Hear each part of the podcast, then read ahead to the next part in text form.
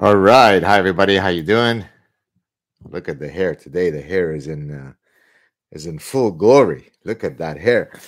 All right. What's going on guys? Talk to me. Welcome to I think this is Ask Me Anything number 10. So quite excited. Uh, I'll wait maybe a minute or two for people to start showing up. Remember, if you uh, wish to have your questions answered, please consider using the super chat uh, donor option. Uh, it's important to support the folks who are putting everything on the line. Uh, as we wait for people to come in, uh, went from 35% body fat to 15% at 38 after listening to your podcast on Joe Rogan last year. Thank you. You inspired me. That's fantastic.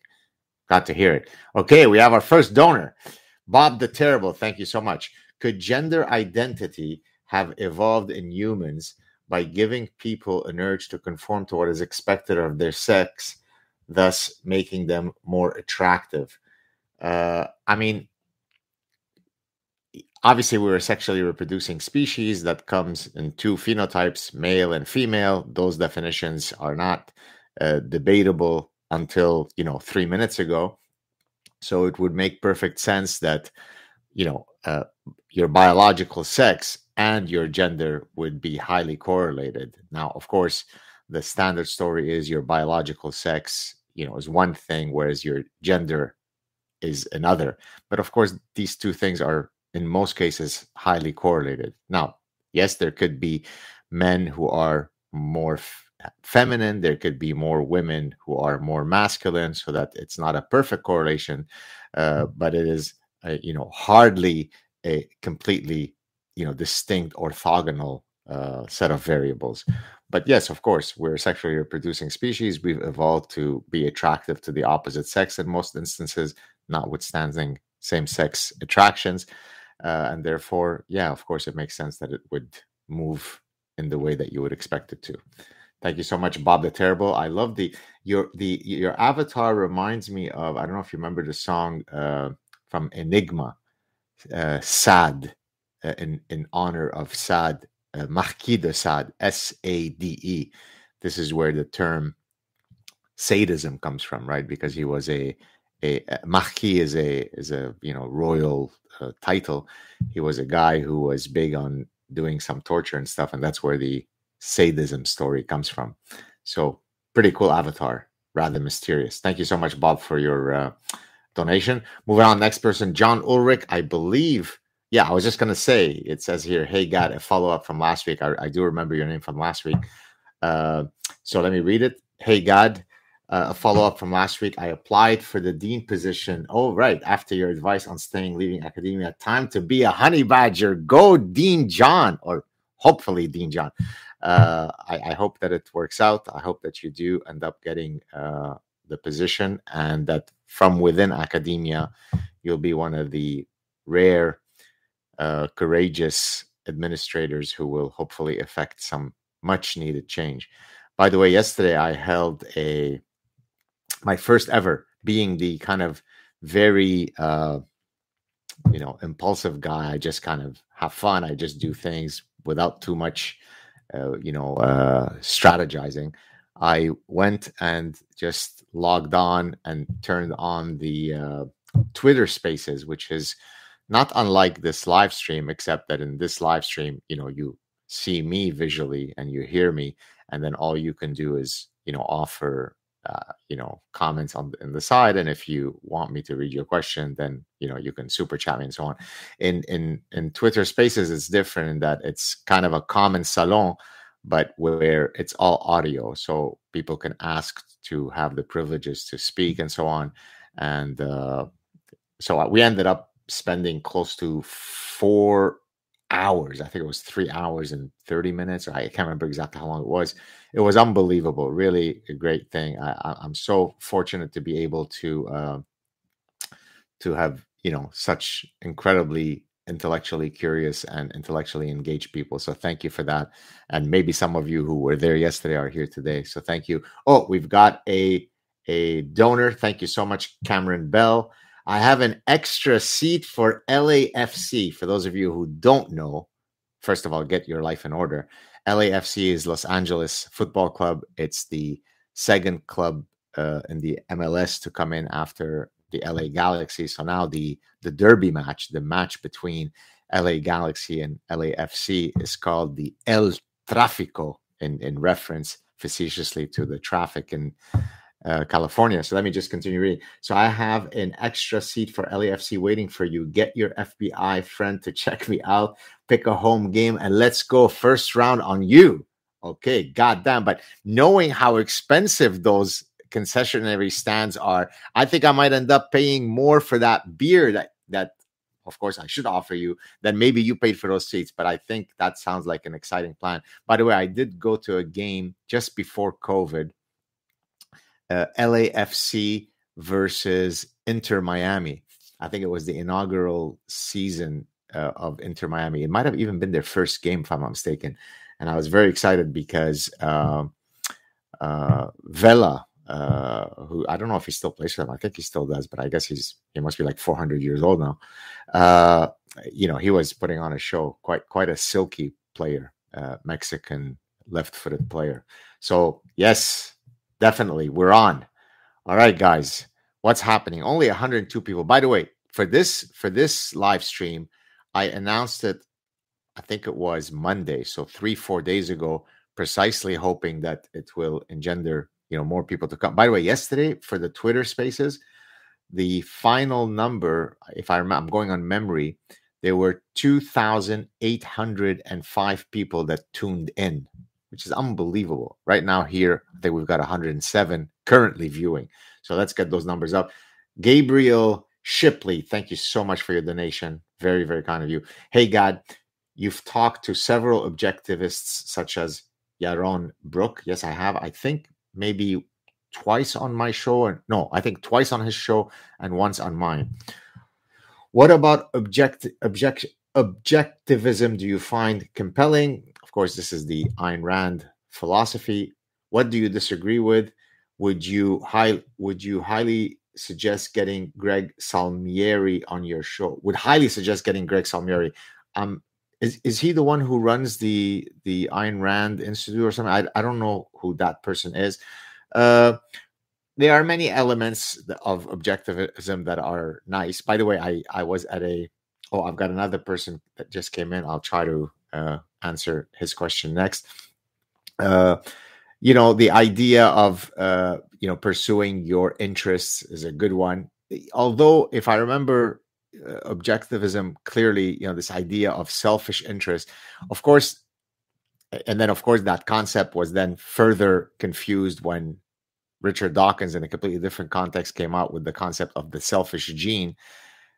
The reality is that it's a misfortunate appellation because it's selfish only from the perspective of the gene level, right? But for example, many altruistic acts that we engage in might be considered selfish at what at one level of analysis, but they're actually perfectly they make perfect evolutionary and rational sense viewed from another perspective. So that which might be construed as selfish, when I jump into the river to save uh, a friend, that might be construed as I'm not pursuing my selfish interest. But then when you realize that evolutionary speaking, there are very clear reasons why I might engage in this altruistic act, then uh, it makes perfect sense. So maybe the main thing that I would criticize objectivism uh, would be that it wasn't necessarily rooted in an. Uh, I mean, it was a, a philosoph- It was a philosophy that was well thought out, but it wasn't necessarily always grounded, you know, in the latest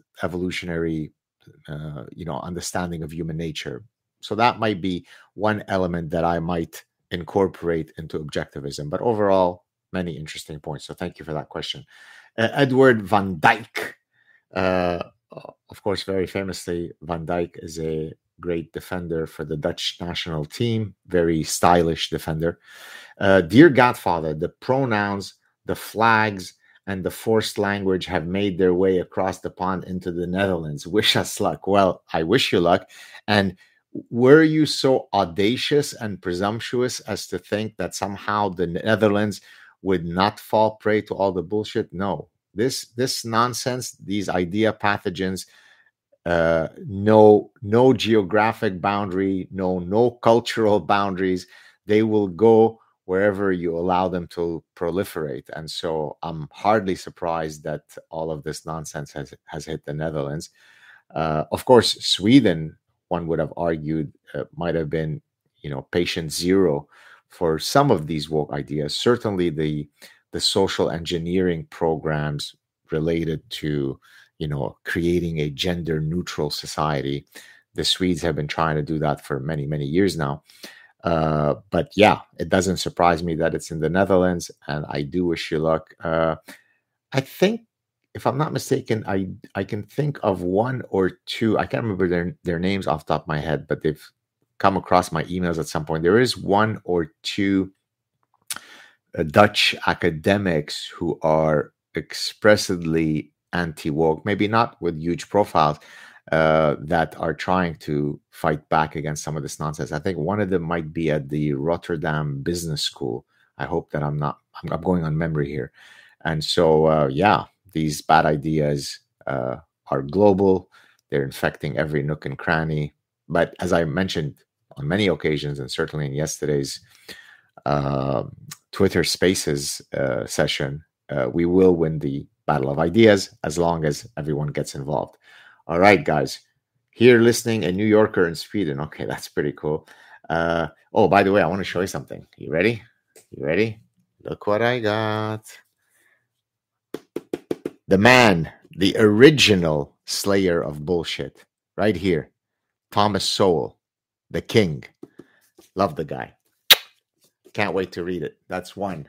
The one that I'm currently reading now, I don't know if I mentioned this in the last uh, in the last uh, Ask Me Anything, I'm still working through this book, uh, Eric Kandel's uh, In Search of Memory. Now, that one, I'm loving it. I'm still loving it. I'm still enjoying it. The only problem with this book is that, well, not problem, but the, the challenge is that, you know, it's uh, it, Eric Kandel is a Nobel Prize winning uh, neuroscientist who won the Nobel Prize for studying the biological bases of of learning of memory how you know how how does the brain actually at a proximate level at a reductionist level you know retain memories right? How does it do it? What, you know which molecules are involved which enzymes you know what are the neuroanatomical properties that allow memory to occur and so on implicit memory explicit memory and so on?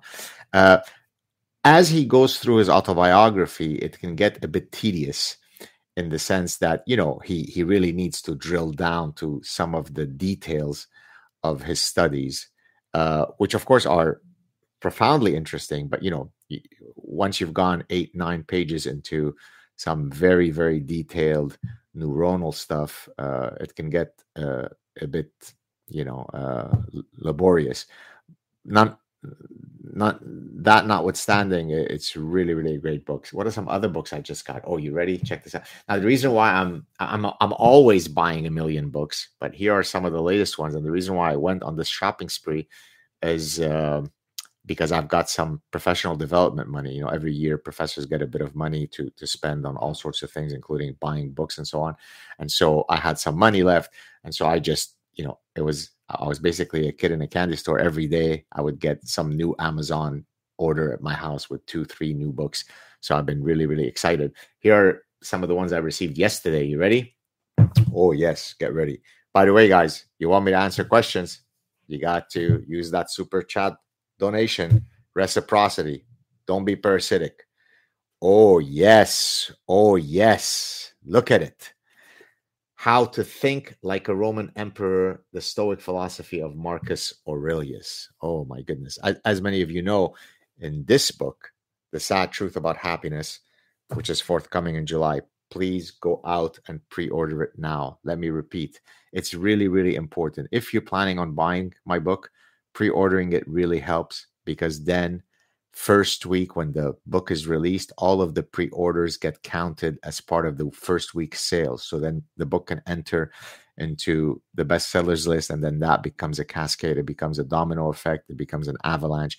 It allows the book to to to hit the bestsellers list. So if uh, you love my work, if you want to support it, if you for whatever reason don't wish to donate into the tip jar here with some super chat donation, I hope you do.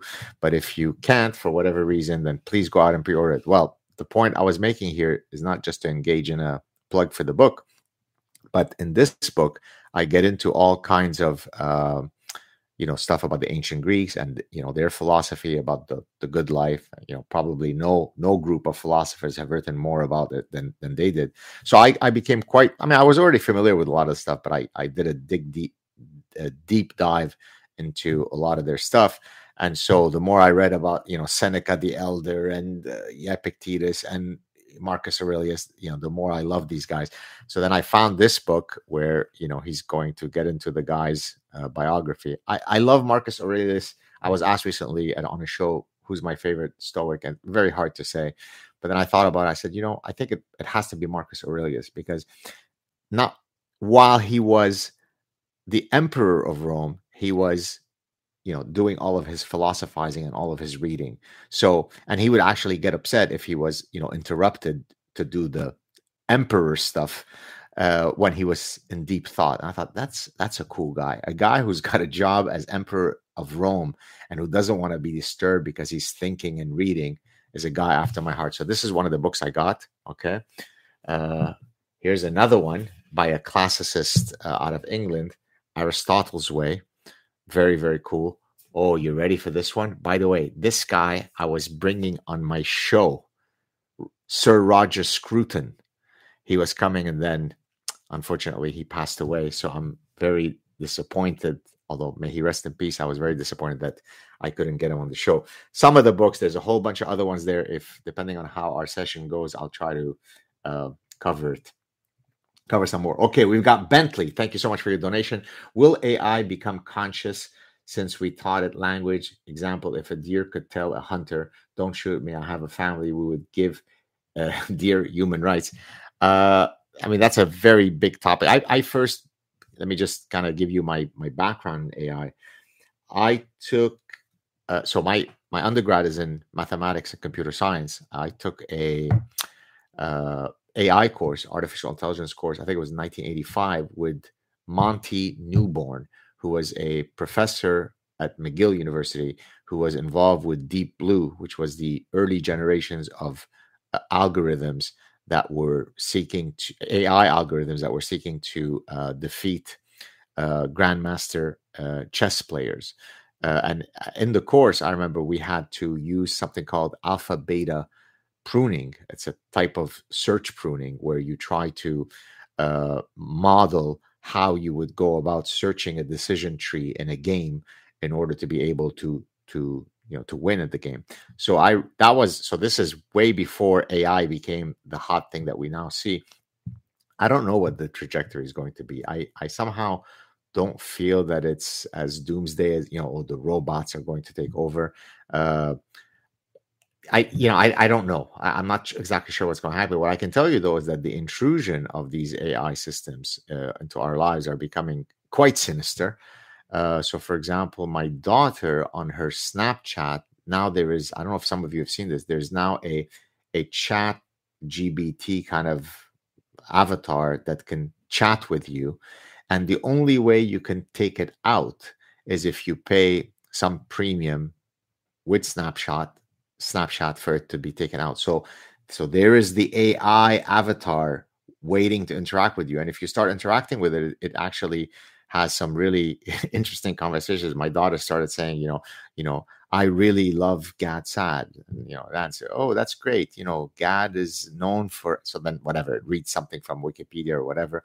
And then uh, I think my daughter said, you know, he's really beautiful and then it kind of confused it well what do you mean by beautiful? Uh you know this, whatever. It, but it was really interesting to see the interaction how it was going. But then i told my daughter please try not to uh engage too much with this thing. We want it just like alexa we want it out of the house.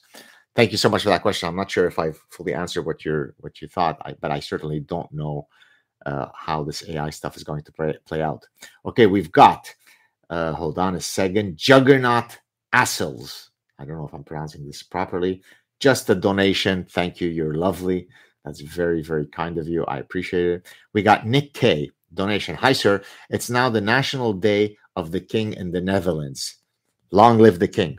What are your thoughts on mark on monarchy? Do you think it's valuable for a country? What a great question. You know, so I I don't necessarily know how the the exact political structure of the Dutch monarchy is. I I suspect it must be similar to the British one, a constitutional monarchy. I'm not sure.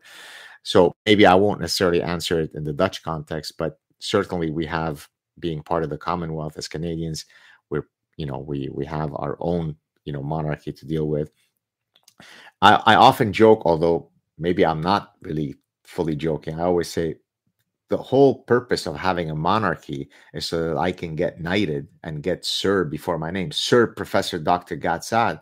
And now, I don't know if you guys know this, under the ethos of egalitarianism, long ago, because Canadians are uniquely woke, uh, the Canadian uh, politicians, I, I, don't know exactly when this happened, but it's been for a while now, decided that Canadians cannot receive knighthoods from the Queen uh, because, you know, that creates, you know, div- divisions across people. So, way before it was cool to talk about all the equity bullshit, uh, Canadians were already leading the charge so that you know if you're a, a, a, famous canadian who's done wonderful things you've been a philanthropic person you've won the nobel prize sorry you can't win a a nobel prize uh, okay but having said that i'm torn uh, regarding the monarchy on the one hand I, I see it as a outright manifestation of a people's history so in that sense there are some rituals you know and and and uh, pomp and so on that might be worth retaining, if only as part of your cultural heritage.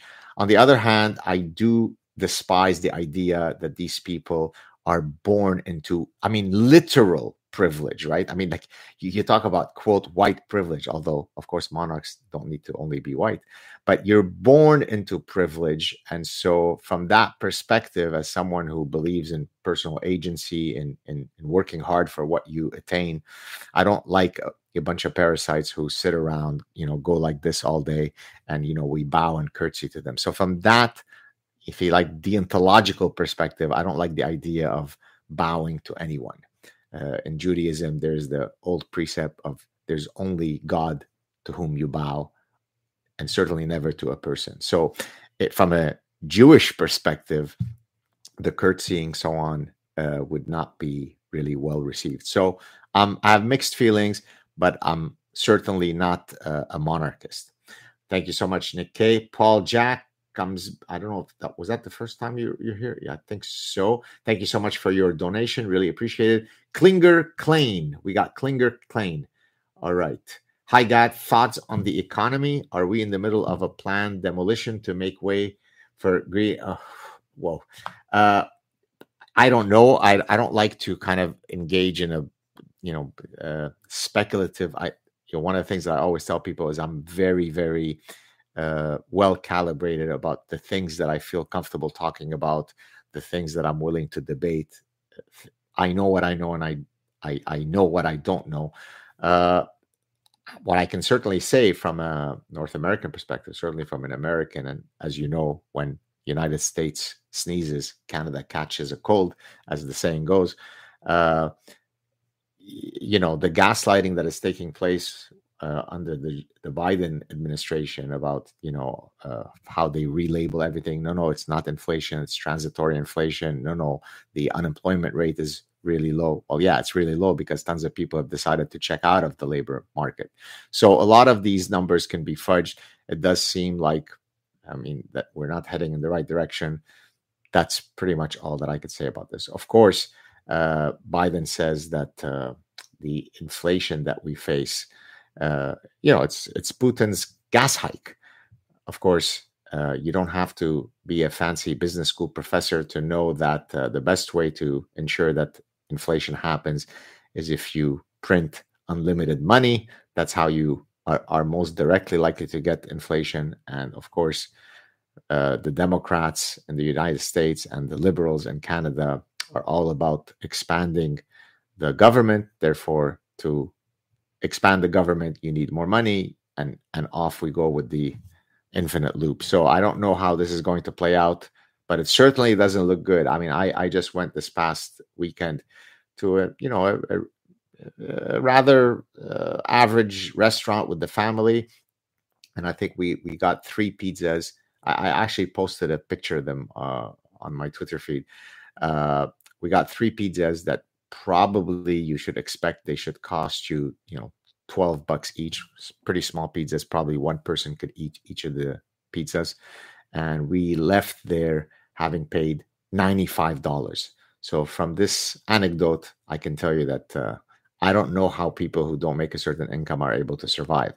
And yet here i am with the audacity of asking you hey you want to support good content? Please consider donating thank you so much klinger kane i really appreciate it sharing for improvement Thank you so much for your donation. Hi, Gad. Been looking forward to the stream, though school has kept me busy and didn't think of a question. Hope you do it frequently.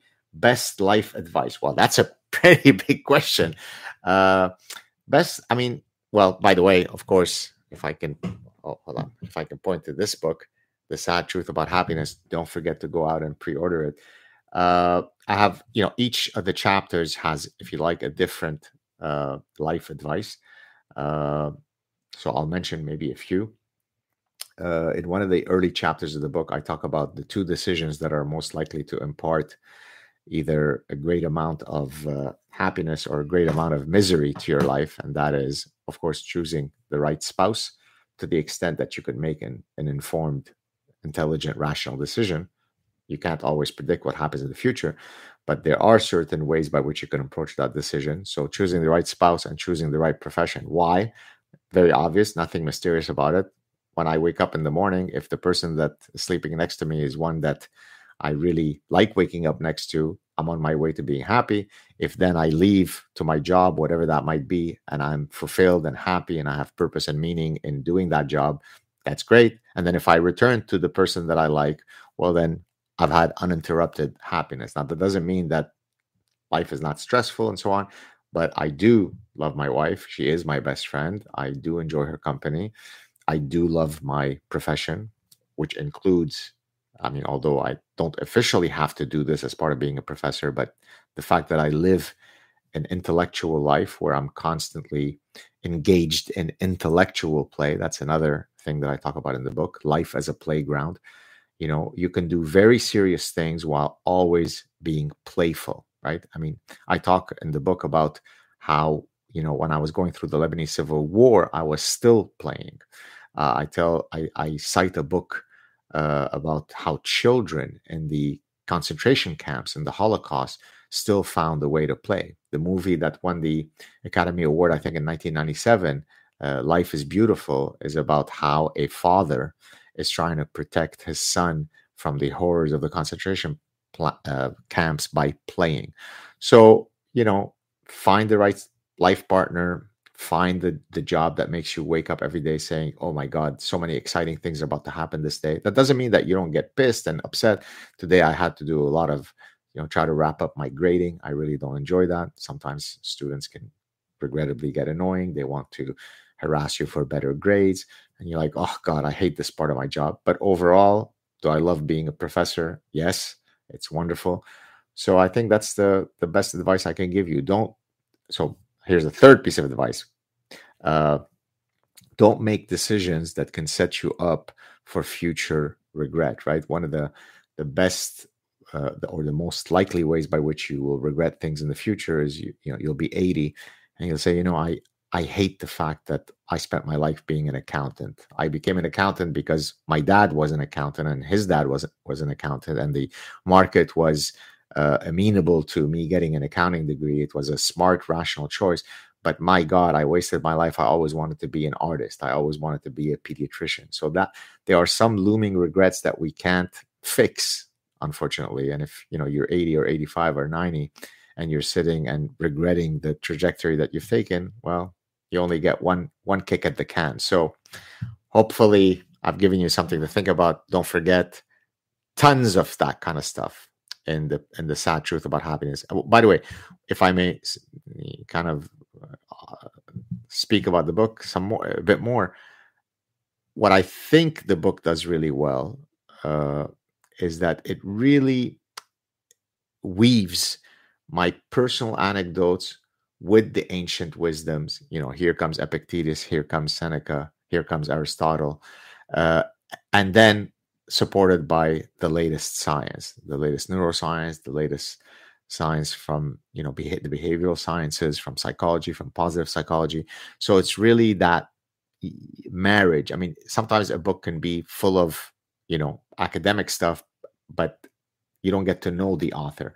But what I do is I I have tons of personal stories. I call them the gadisms that are then uh, used to to demonstrate certain principles. So I, I, think you'll you'll enjoy it. So please consider pre-ordering it ASAP. All right, moving on to the next person. Let me just scroll down. Okay, one second. Sharing for improvement. Okay, I covered it. Uh, Peter Episcopo Bass. Hi, Gad. Thanks for being alive. What lovely words. Thank you. Thank you so much. May the ride continue forever. Uh, thoughts on Christopher Hitchens? Were you a fan? Big time, big time. As a matter of fact, when he passed away, I wrote a an article, you know, honoring him uh, on my Psychology Today column, which I don't write much anymore for them. But from about 2008 to 2020, so that's about 12 years. I wrote over 300 articles uh, for Psychology Today that that you know had really given me at the time before there was you know YouTube and all that uh, or before it was as big as it is now, uh, that was sort of the some of the first places where I tried to engage the public. And I had written an article about Christopher Hitchens. Uh, look, I didn't necessarily always agree with all of his, the substance of his positions, but what I admired about him is his personhood. Right? I, I get the feeling. I never had the pleasure of meeting him, uh, although you know many people in my intellectual circles knew him and were friends with him, but I our paths never crossed, uh, which uh, you know I very much regret. I I think uh, I think you know we would we, we could have been uh, f- friends. I, I feel. Uh, I just love his honey badger attitude. Now, this might surprise you, and I think I might have mentioned it yesterday in the Twitter uh, Spaces session. If I'm, I, I can't remember if I did or not, but I recently mentioned the fact that Christopher Hitchens sometimes made me wince at how frontal he was. And you know, I'm someone who, you know, if if you come after me or whatever, I'm I'm not uh, uh, tepid in going after you. Always, hopefully, with humor and decorum, but uh, you know, I'm not one who kind of wilts away and you know cries and sucks my thumb. And uh, even by my standards of you know the the Middle Eastern no nonsense approach, uh, I found some of his positions to be yikes. So I remember one time, I think he had, I don't know if he was on, actually, it might have been on, not Tucker. I can't remember who it was. It was some, some, you know, you know, uh, large platform. And it was just when Jerry Falwell, if some of you remember him, the, um, uh, the, this super conservative kind of religious leader, he had just passed away and it was just maybe the same day or the day after his passing and he just was you know bad mouthing him in you know very very spicy ways and i thought oh you know but you know i thought to myself shouldn't we be you know maybe granting a person you know the courtesy of at least 24 hours while his body is still warm? And he he certainly didn't think so. He thought he was a a cretin and hey you know good riddance and he just went after him. So I certainly respected the fact that he he did not play phone nice. I, I despise that. I am by temperament someone who's very warm and very down to earth and very friendly and so on. Uh, but it's not strategic. It's not careerist. It's completely authentic to a fault. So if I don't like you, you will probably know it very quickly. Uh, and if I do like you, I'm willing to, you know, go to bat for you till till for till the end of times.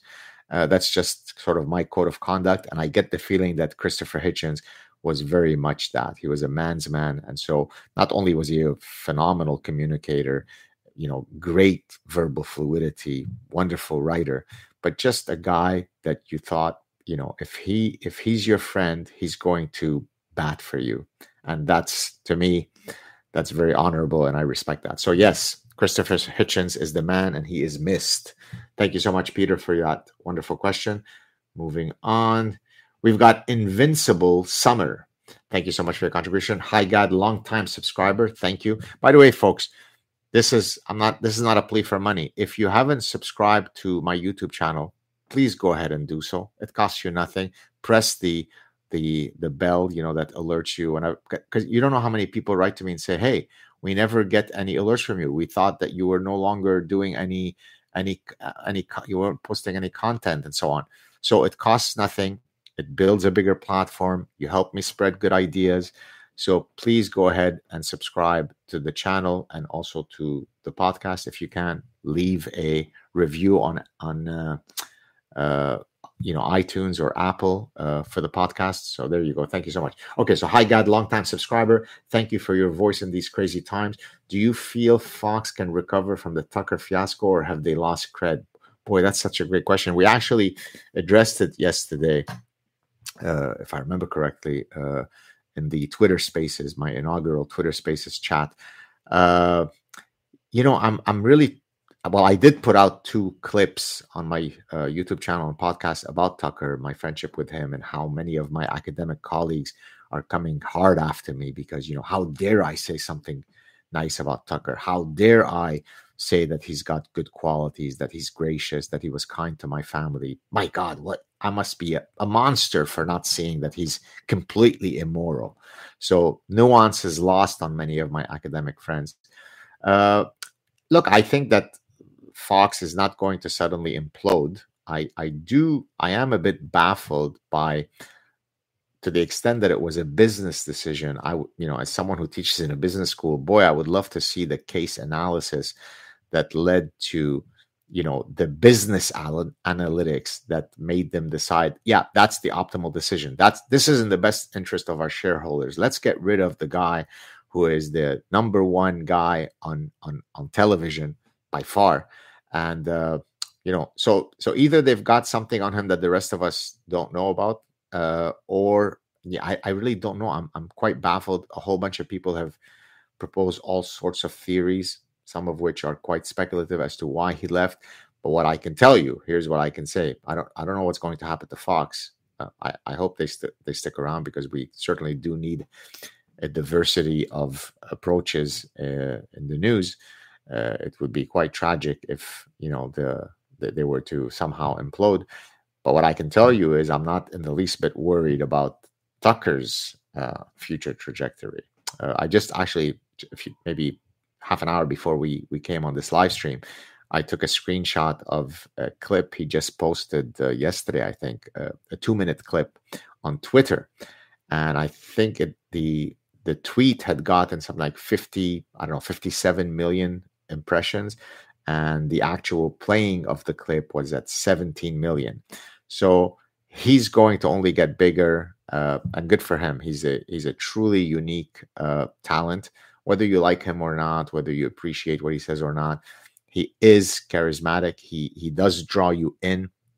He's uh, uh you know eminently watchable.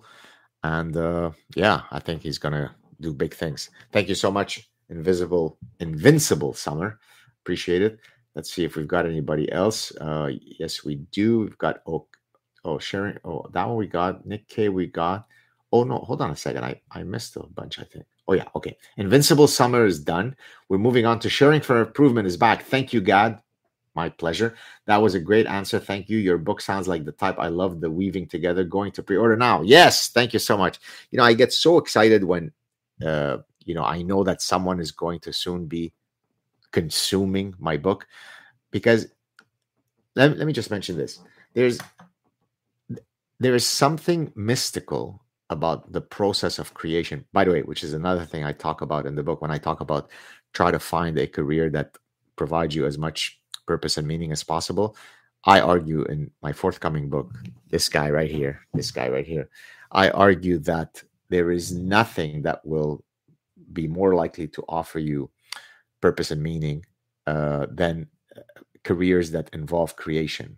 Whether you're a chef or an architect, or in my case, an author and a professor, the, the, the fact that it required your efforts to take a dish that didn't exist and then as a chef i create this dish which you hopefully will consume and love here is a bridge that didn't exist until the combination of my art and science as an architect created that beautiful structure.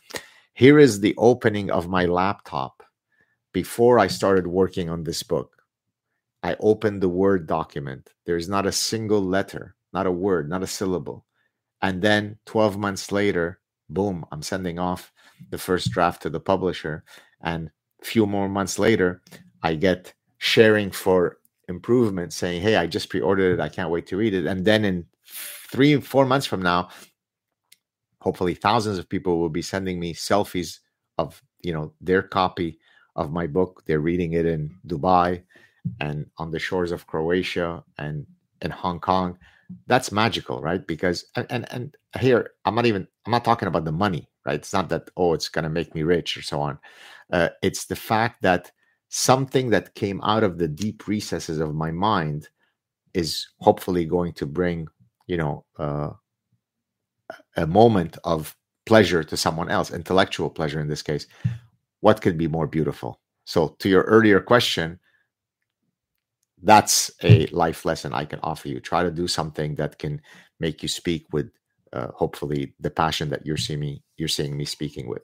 So thank you sharing for improvement uh, for ordering the book and for your contribution. Nick k is back. Thanks for your answer. My pleasure sir is there an evolutionary psychology is there evolutionary psychological evidence for the existence of the subconscious? Love your scientific enthusiasm. Thank you so much.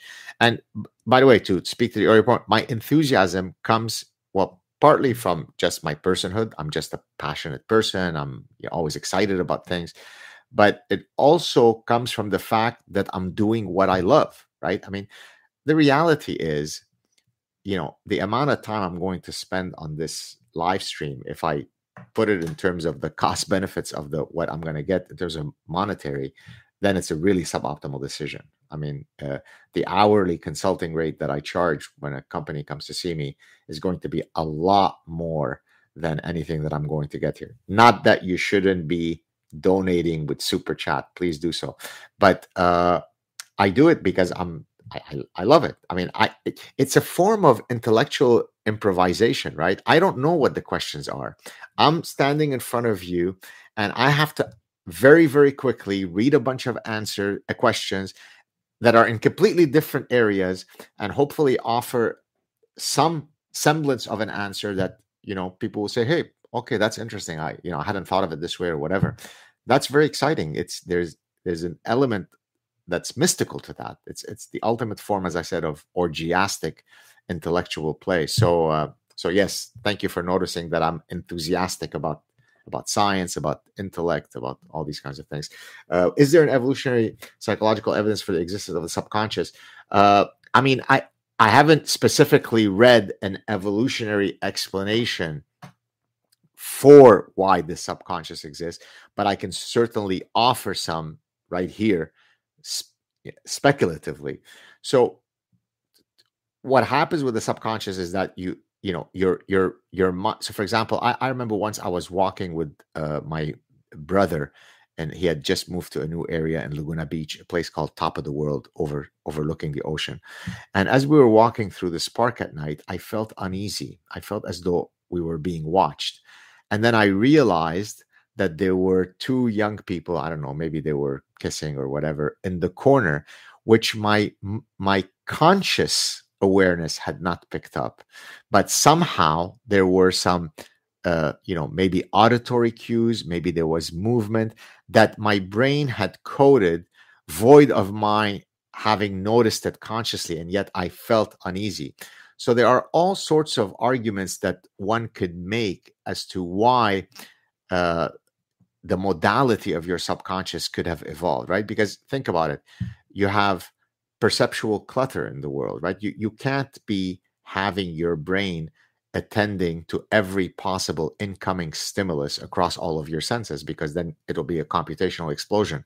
And so I suspect that there's some sort of computational argument for why we have both con- conscious and, and subconscious awareness. By the way, there are different ways to also look at this kind of dichotomy. There is, you know, many of you know Daniel Kahneman with his system one and system two processing.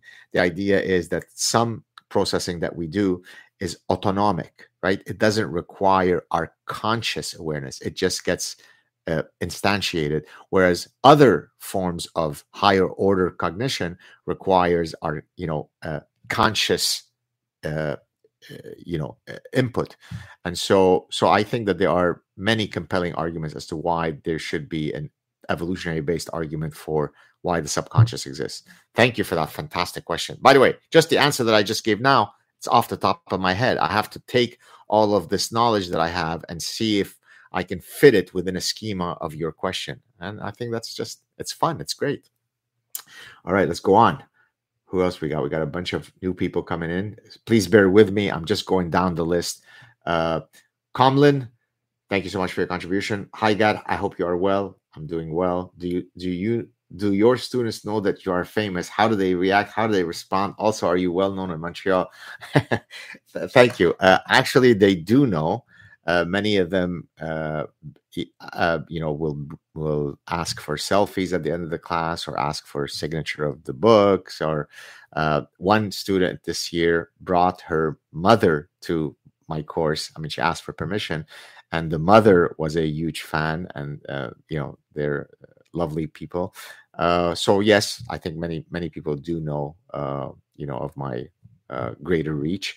it's it's lovely because you know, it's just nice to see how they react. They're full of love and gratitude and affection and so on. So yeah, it's all good. Uh, do do people recognize me in Montreal? Uh, if I can say so without being arrogant, uh, they recognize me. I could, as I think men- I mentioned yesterday in, in the in Twitter Spaces session, I could be walking in a semi-deserted beach in Bahamas, and some local Bahamian comes up to me and says, "Oh my God, I know, I, I think I've seen you on Joe Rogan," uh, right? So uh, it's unbelievable. It really is beautiful. Uh, I've been fortunate enough, knock on wood, that at least in my personal interactions with people, I've only had a one single instance where it was a bad interaction, where actually someone threatened me in quite a sinister way. I was walking with my son but otherwise there'd been thousands and thousands. I mean on any given day you know many people come up to me. Uh, it's always positive it's always polite it's always sweet full of love and so on. So it's just it's amazing. I mean anybody who tells you oh i i don't like when people come up to me bullshit. I mean you put yourself in the public eye at least revel in the fact that people appreciate what you do what could be more beautiful. So uh, i'd like to think that i'm always you know gracious with people when they approach me. Sometimes I worry about if they want to take a picture or something, and I'm with my family. I try to keep my family always out of this. Uh, so that's maybe the only time that I feel a bit stressed when somebody approaches me. If I'm with my family, I don't want their pictures out there. Uh, they didn't choose this life, but uh, yeah, it's a it's a wonderful thing to be appreciated by people, and I'm very grateful for it. All right, thank you so much for your question. Moving on, uh, we got a bunch of people here. Just bear with me. I'm just going down the list as I see them. Uh, okay, guys. Uh, okay, hold on. So please, please don't get impatient with me. I'm just working through them as I scroll down. Uh, Klinger Klein is back. One more question. What would John Lennon think of today's politics, particularly the left? Uh, you know, uh, the mere thought of hearing the words John Lennon trigger uh, an uh, uh, a reaction in me. I can't stand his music. I can't stand the way he was. I, I can't stand Imagine, you know, the Let's Hug. So I can't, I don't know exactly how he, maybe he would even think as a super tree hugger, he would think that the left has lost its way. But uh, yeah, I'm not a fan of John Lennon in any possible way. Thank you for that question. Alan Beeble box. In 2010, I was walking in Ottawa and Justin Trudeau ended up next to me at a crossing light. I did not slap him. I have never been I've never been able to forgive myself for that. How can I forgive myself? Well, let me ask you this, and I hate to ask you this. I'm assuming you're Canadian. Did you vote for the Liberal Party in each of the three elections since he's been uh, eh, been prime minister since 2015? If yes, I fear that there is no road to redemption. There is no repentance that you can engage in that can justify such a profoundly idiotic thing. Uh, but not slapping him, you know what? I don't condone violence unless it's absolutely necessary. So I forgive you, my child. Go with Gad. Go with Gad. I said, go with Gad. Thank you so much, Alan. Much appreciated. Moikus, thank you for your time. Thank you for your donation. I really appreciate it. K1 F8. Is it better that our elites be intelligent and crazy or stupid and sane? I feel we've got the worst of both right now. Yeah, that's a good question. Uh, look, in an ideal world, you want them to both be intelligent and sane, but to the point of being crazy. So let's take Donald Trump. Uh, if you think of uh, the, uh, the head of China, uh, Xi Jinping, is that how you pronounce it? And you think about Putin, uh, one argument for why they did not do all their uh, uh, saber saber rattling and invading Ukraine and so on is because he had a bit of the crazy thing, right? Here's here's the red button, eeny, meeny, miny, mo, catch a tiger by the toe. Do you remember that uh, scene in uh, Pulp Fiction? So that element, even whether you truly are erratic and insane or not, has an evolutionary advantage vis-a-vis your adversaries because they don't know what to expect. But when you are idiotic lobotomized woke decrepit and an avocado for a brain that's probably not the good uh, mix. There you have it. Thank you so much for that question. Andy g thank you so much looking at honey badgers who succumb to emotionally driven position covid chomsky tds yes Trump derangement syndrome. Are hubristic vices a survival mechanism as a release from rational thinking? They show in many other areas. Well, I I don't know if I'm going to answer your question exactly on uh, hit hit it on the nail, but to your point about hubris. So there is a book that I cite in uh, the Parasitic Mind in this book, in chapter seven, where the chapter is about how to seek truth, and I talk about the theory of argumentation. This is a theory by uh, Hugo Mercier and Dan Sperber. Hugo Mercier recently came on my show. I highly recommend you watch our chat. And and in the uh, in the book, what they argue is that the the human capacity to reason did not evolve to seek truth, but rather to argue that that you are right right? Which which is quite disheartening because if you believe that there's a deontological mechanism to pursue and defend truth, then it doesn't feel good to know that for most people, they don't care about some absolute truth, capital T. And so, to your point about hubristic lack of humility, most people are never going to admit they're wrong. Most people are never going to correct their positions once they are strongly held. And that's a challenge because I mean, that's the whole point of the parasitic mind, where you you know you have all kinds of people who you would otherwise think are smart, uh, who end up being completely parasitized by bullshit because they're never willing to autocorrect. So there you have it. Thank you so much for your question, uh, Paul. Are we? I hope I haven't missed anybody. No, I don't think so. Paul Jack, your thoughts on space exploration and Elon Musk? Well, Elon Musk, I've said. Uh, I don't know about what the ultimate benefits of space exploration will be, whether it's just a a vanity pursuit or whether there are concrete downstream effects but to the extent that the human mind should be you know unbound by its creative pursuits then fine great. Uh, in terms of Elon Musk, I think, and I've I've actually released a clip where I've said that of all of his great entrepreneurial endeavors that he's been involved in, none of them will have him uh, remembered by his in history books than his uh, you know Twitter purchase because what that has done is if even for only a moment it has uh, leveled the playing field right? Uh, uh, you know uh, i know for a fact if i just take my own personal account uh, the the the amount to which i was you know being restricted in my ability to communicate you know my words being seen by others was completely lifted when elon musk came about. So i think he's a guy who's a real honey badger He's irreverent to all the things that most people who are who have a herd mindset care about. He does his thing, and um, so yeah. So I I admire uh, his unwillingness to succumb to the orthodoxy. And and as I said in in one of the clips that I did on him, uh, him overpaying Twitter. I think it was forty four billion dollars, if I'm not mistaken.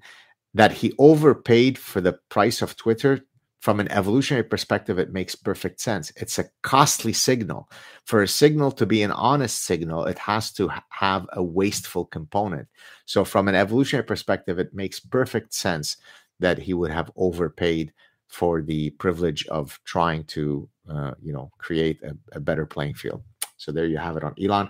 Alex Daviduki, D- Dave Dave Dookie, or I don't, I don't know. Hi, Gad, thanks for being so great. Thank you so much. Uh, yes, the unconscious seems to keep us safe if we listen.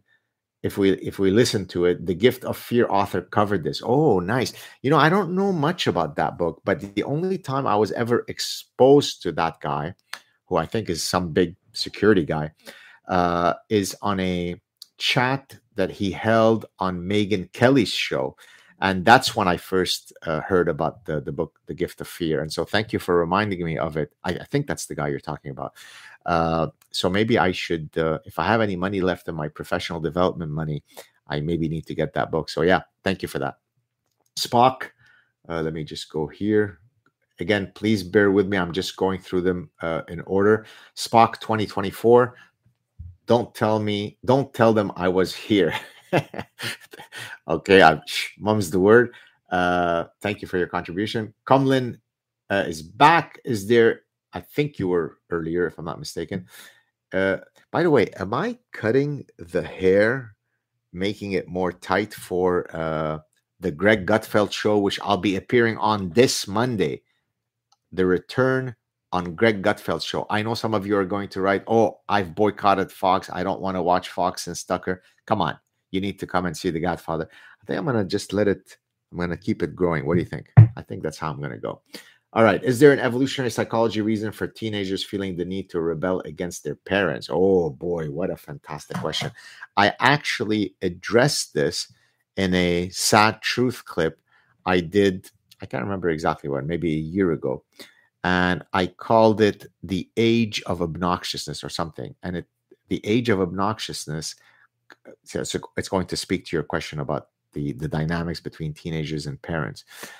In in in Jewish Arabic, there is a an expression, which I'll say it in in, in, my native tongue, and then I'll translate. It, it's sin el sh'lut. Sin el sh'lut. Sin means the age, the age of. Sin el sh'lut. Sh'lut is a kind of Hebrew Arabic word that refers to obnoxiousness. And so when you see a teenager acting in kind of the typical teenage obnoxious way, we would say, "Oh my God, look at that kid! He's entered sin shalut, the age of obnoxiousness." And so, uh, to your point about an evolutionary explanation, I had argued in this in this uh, Saad truth clip that maybe the the fact that teenagers are so profound. I mean, I I was saying it slightly facetiously, but I actually think that there is real merit to what I'm saying. That one of the ways by which you can create a, a, distance between you and your kids, in addition to what you're suggesting, which is that they try to position themselves as distinctly different from you, right? Mom and dad like this kind of music. It sucks. I want to like something else. But the fact that they become uniquely obnoxious at that age it makes it easier for there to be a separation, the natural separation that happens when they start hanging around more with their kids. Imagine how much we'd all be fatally heartbroken if we could never deal with the fact that our children are going to slightly develop into their own you know people with their own interests with their own independence well boy does nature make make it easier for parents to deal with that if my god are they obnoxious when they are teenagers you might almost say, I can't wait for you to leave the house, right? I don't think that would happen in my case. I'm very much of a Papa Bear kind of father. But uh, so I think that there are some very interesting, both, I mean, speculative arguments that we can propose, but also there is a, a field of study that looks at, you know, evolutionary based dynamics between adolescents and parents. So there's a, a, a whole area that you could look at there. Thank you very much for that question. Moving on to the next person, Corey Cassell. Thank you for your contribution. Hi, Dr. Saad. Sorry to bring up a bad topic, but awareness should be raised about Haiti, in my humble opinion. Officials are begging for foreign interventions, intervention thoughts. Uh, I don't know what the latest stuff is. Forgive me if something has happened in the last couple days, but there's a perpetual either looming crisis or ongoing crisis in Haiti. Uh, so I don't know what to say about that. Here is what I will say. And I don't mean to sound in the least bit cold hearted or callous. I'm a very giving person. I can't stand to see a person who's homeless suffering or an animal being abused or so i'm very sentimental very empathetic and so on but when is when does the contract between one society to another end in terms of the flow of aid that you should give? Is it 100 years? Is it 200 years? Is it 6000 years? Is it 65 million years? When does it end? So my point is that uh, it is perfectly reasonable for countries to have as part of their outreach programs as part of their foreign policy to say look you know we are fortunate for reasons xyz and therefore let's go around helping others. But i also wonder whether, where, whether there is an expiration date on that. I, I, I, hope that i haven't offended you with that statement but i, I do think that uh, there has to be an expiration date uh, so that people within particular culture can fight their own battles to build the institutions and the societies that they need to build so that they can handle the problems that arise in their life right? I mean in their lives. We left lebanon with nothing. We escaped under imminent threat of execution right? And yet we came to canada. We didn't take money from the government. All we needed is a place to welcome us which i'll be forever grateful for canada having done that. But then we had dignity we had we stood tall and we made something of ourselves so yes there are times when we all need help and that's fine and we should help others who are in need if we can do it but i don't think that um, philanthropy and foreign aid should be an infinite thing so i know that that's not what you're trying to get at but i thought that i would just mention that Thank you so much for your uh, question and contribution. Colin is back. Have you read Thomas Sowell? Of course. What are your thoughts on him? I just posted a a at the start of today's live stream. I posted one of the books I just bought, uh, a biography by Jason Riley on Thomas Sowell. He's the OG. He's the king of the bullshit slayers. I love him. And one of the things that uh, I regret to this day is that I haven't been able to ever uh, get him on the show. I don't think he really does many shows. A couple of years ago, I came very close to getting him on. It, it didn't end up happening. Uh, but yeah, I, I love Thomas Sowell uh, completely, fully. Uh, entry rear rec, R E Q R D. Thank you so much for your contribution. Defenestration and the casting out of the indoctrination multitudes in universities and K 12. That, that, that's a lot of words here. Your thoughts, please. Defenestration and the casting out of the indoctrination multitudes in universities and K 12. Your thoughts, please. I'm my apologies. I, I make every effort to try to answer question. I'm not sure I understand what this means. I'm, I'm presuming you mean how young kids and young adults are being indoctrinated. Maybe that's what you mean. In which case, my thoughts are, of course, things that I've been talking about for well over two decades, which have led to me writing this book, The Parasitic Mind. Uh, one of the reasons why I think, uh, if I may speak about why students might appreciate me, uh, why they appreciate me is because I really do teach them how to think. I don't, I don't, I never walk into class and you know criticize this political party and say if, if you don't love this group then you're are you crazy if you I, I never do that and that, actually that's one of the reasons why I, I don't really get nearly into the the trouble that you might otherwise think I should get into as being arguably the most by far outspoken academic you know ever in this space. Uh, and yet uh, I go on because I, I'm very very disciplined about separating my job and role as a professor in the classroom from my other engagements. Now, that doesn't mean that I won't talk about important issues as they relate uh, to to my to whatever I'm teaching. So, if I'm teaching a course on you know evolutionary psychology and I want to talk about evolved sex differences between the two sexes, of course I'm going to talk about that as it relates to other culture war issues. But I don't. I'm I'm not in the least bit dogmatic in the classroom. I come in, I provide the science, I teach people how to think, and uh, it, we end up having great conversations. Nobody feels, uh, you know, uh, uncomfortable and so on. Uh, and so, to your point, if I understand your question, regrettably, most professors don't abide by that ethos. Most professors think, or teachers at, at a younger age, think that this is an opportunity for me to have access to young minds so that I can teach them what to think. And that's grotesque in my view, that's a violation of, you know, if, if the Hippocratic oath is the code by which, you know, physicians should behave towards their patients, well, the the professorial or the teaching code should be to never teach people, you know, they should believe ABC, but to simply teach them here are the tools, here are the epistemology by which you can adjudicate across different decisions. And I'm going to offer you those tools. And then May God be with you. So there you have it. All right, moving on, guys. Moving on. Randy Wallen, thank you so much for your uh, uh, contribution. Balboa Island, what's your connection? I lived there for 20 plus years. Love the place. Are you kidding me? I I am Balboa Island. I I mean, for those of you who don't know, Balboa Island is this magical place, this wor- wormhole in the universe where you go over this bridge from the Pacific Coast Highway in Southern California, in Newport Beach to be more specific. And you go to, so I've been going to Balboa Island since 1985. Every summer, I spend tons of time in Balboa Island. Uh, so I'm deeply, deeply connected to Balboa Island, and I would love nothing more, Randy, than to uh, end up living on Balboa Island.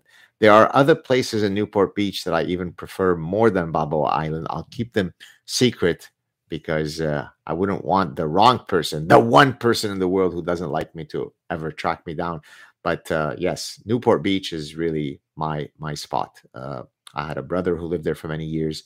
Uh, I lived in Newport Beach myself when I was a professor at UC Irvine. So Balboa Island is part of my it's running through my veins. Thank you so much for that uh, contribution.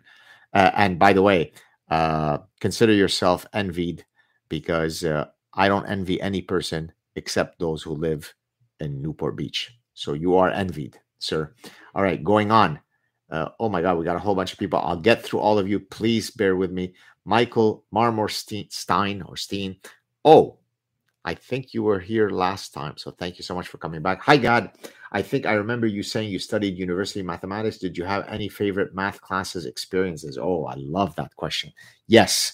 Uh, I, well, I loved all, all I mean, there, there's something really unique about the level, the profundity, the depth at which uh, you tackle things when you're studying mathematics and certainly theoretical computer science.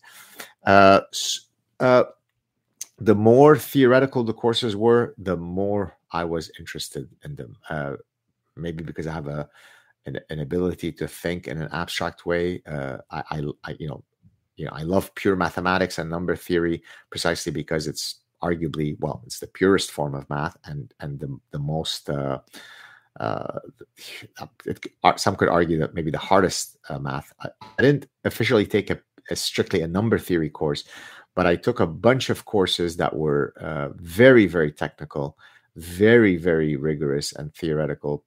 The the course that I loved the most, uh, officially, it wasn't a math course, although it, it, really is a math course. It was under the rubric of computer science. Theoretical computer science is a course on formal languages, where we learned about you know NP complete problems, NP hard problems. This is a taxonomy for how you uh, you quantify uh, the hardness of a, a, of a problem in, in terms of uh, you know it can be solved in polynomial time. So for some of you you may not know what i'm talking about but in, in other words it's a so uh, you know uh, related to that idea is kurt uh, gödel's incompleteness theorem. I love that stuff that i covered in, in mathematics. I love the stuff with turing machines alan turing who was a mathematician uh, if you read the book Formal Languages, I think it's uh, Ullman and Hopcroft. I can't believe I remember this. This is from 1986, I think. Uh, you open that book, it's in a completely different language. I mean, never mind mathematical notations. It's, I mean, I, I took those courses. I still have the book. I look at it. I see my handwriting in the margins, and I look at it and I'm like, oh my god, the stuff that I've studied. So that probably was the most intellectually orgiastically orgasmic course that I took because it was such a different way of thinking. So that that I think I would place my uh, my vote for that course of many many great ones that I took. Thank you very much for that question. Great question. Jay just pre-ordered. Yes, guys. The Saad truth about happiness. Eight rules, eight secrets for leading the good life. Please pre-order it please make that commitment. It really, really, really helps in terms of the spread of the book because it enters then the bestsellers list. So please do so. Thank you so much, Jay, for pre-ordering it. Speaking of hubris, we neglect we neglect we neglect the benefits of A/B testing. Why no testing in societal areas, for example, energy, homelessness, etc. I'm not exactly following the gist of your question.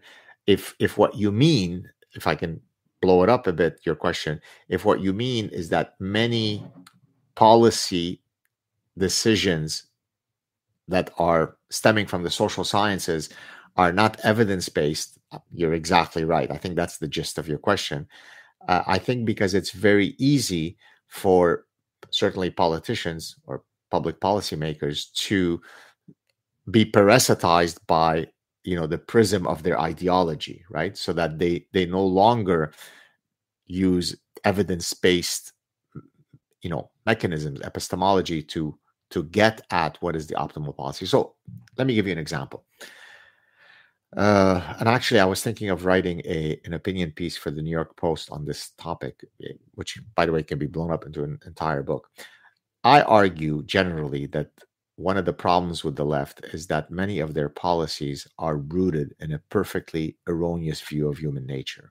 So, for example, the soft on crime policies uh, that the left seems to prefer. So, to your point about you know societal areas, right, uh, is perfectly rooted in complete bullshit. Okay, so the idea is we need to be softer on criminals because a criminal doesn't have personal agency. To the extent that he commits a crime, it must be because society has turned him into, uh, you know, the person that he is, and there, because we are all bo- born empty slates with beautiful souls, and it's only the the nefarious, and then fill in the the the culprit, right? It's only white man, it's only toxic masculinity, it's only colonialism, whatever it is that you know it's uh, that has made him who he is, and therefore, what is the point of doubly punishing him? He's already been punished by society. That's why he robbed you and mugged you and maybe raped you. And now you're going to punish him and throw away the key. Only conservative hacks would think that.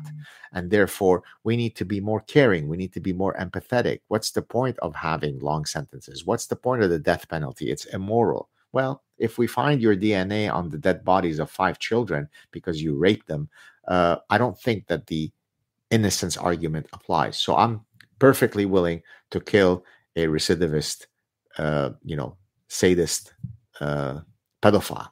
All right. But the left has a completely utopian view of human nature that is perfectly decoupled from the evidence, hence the parasitic mind.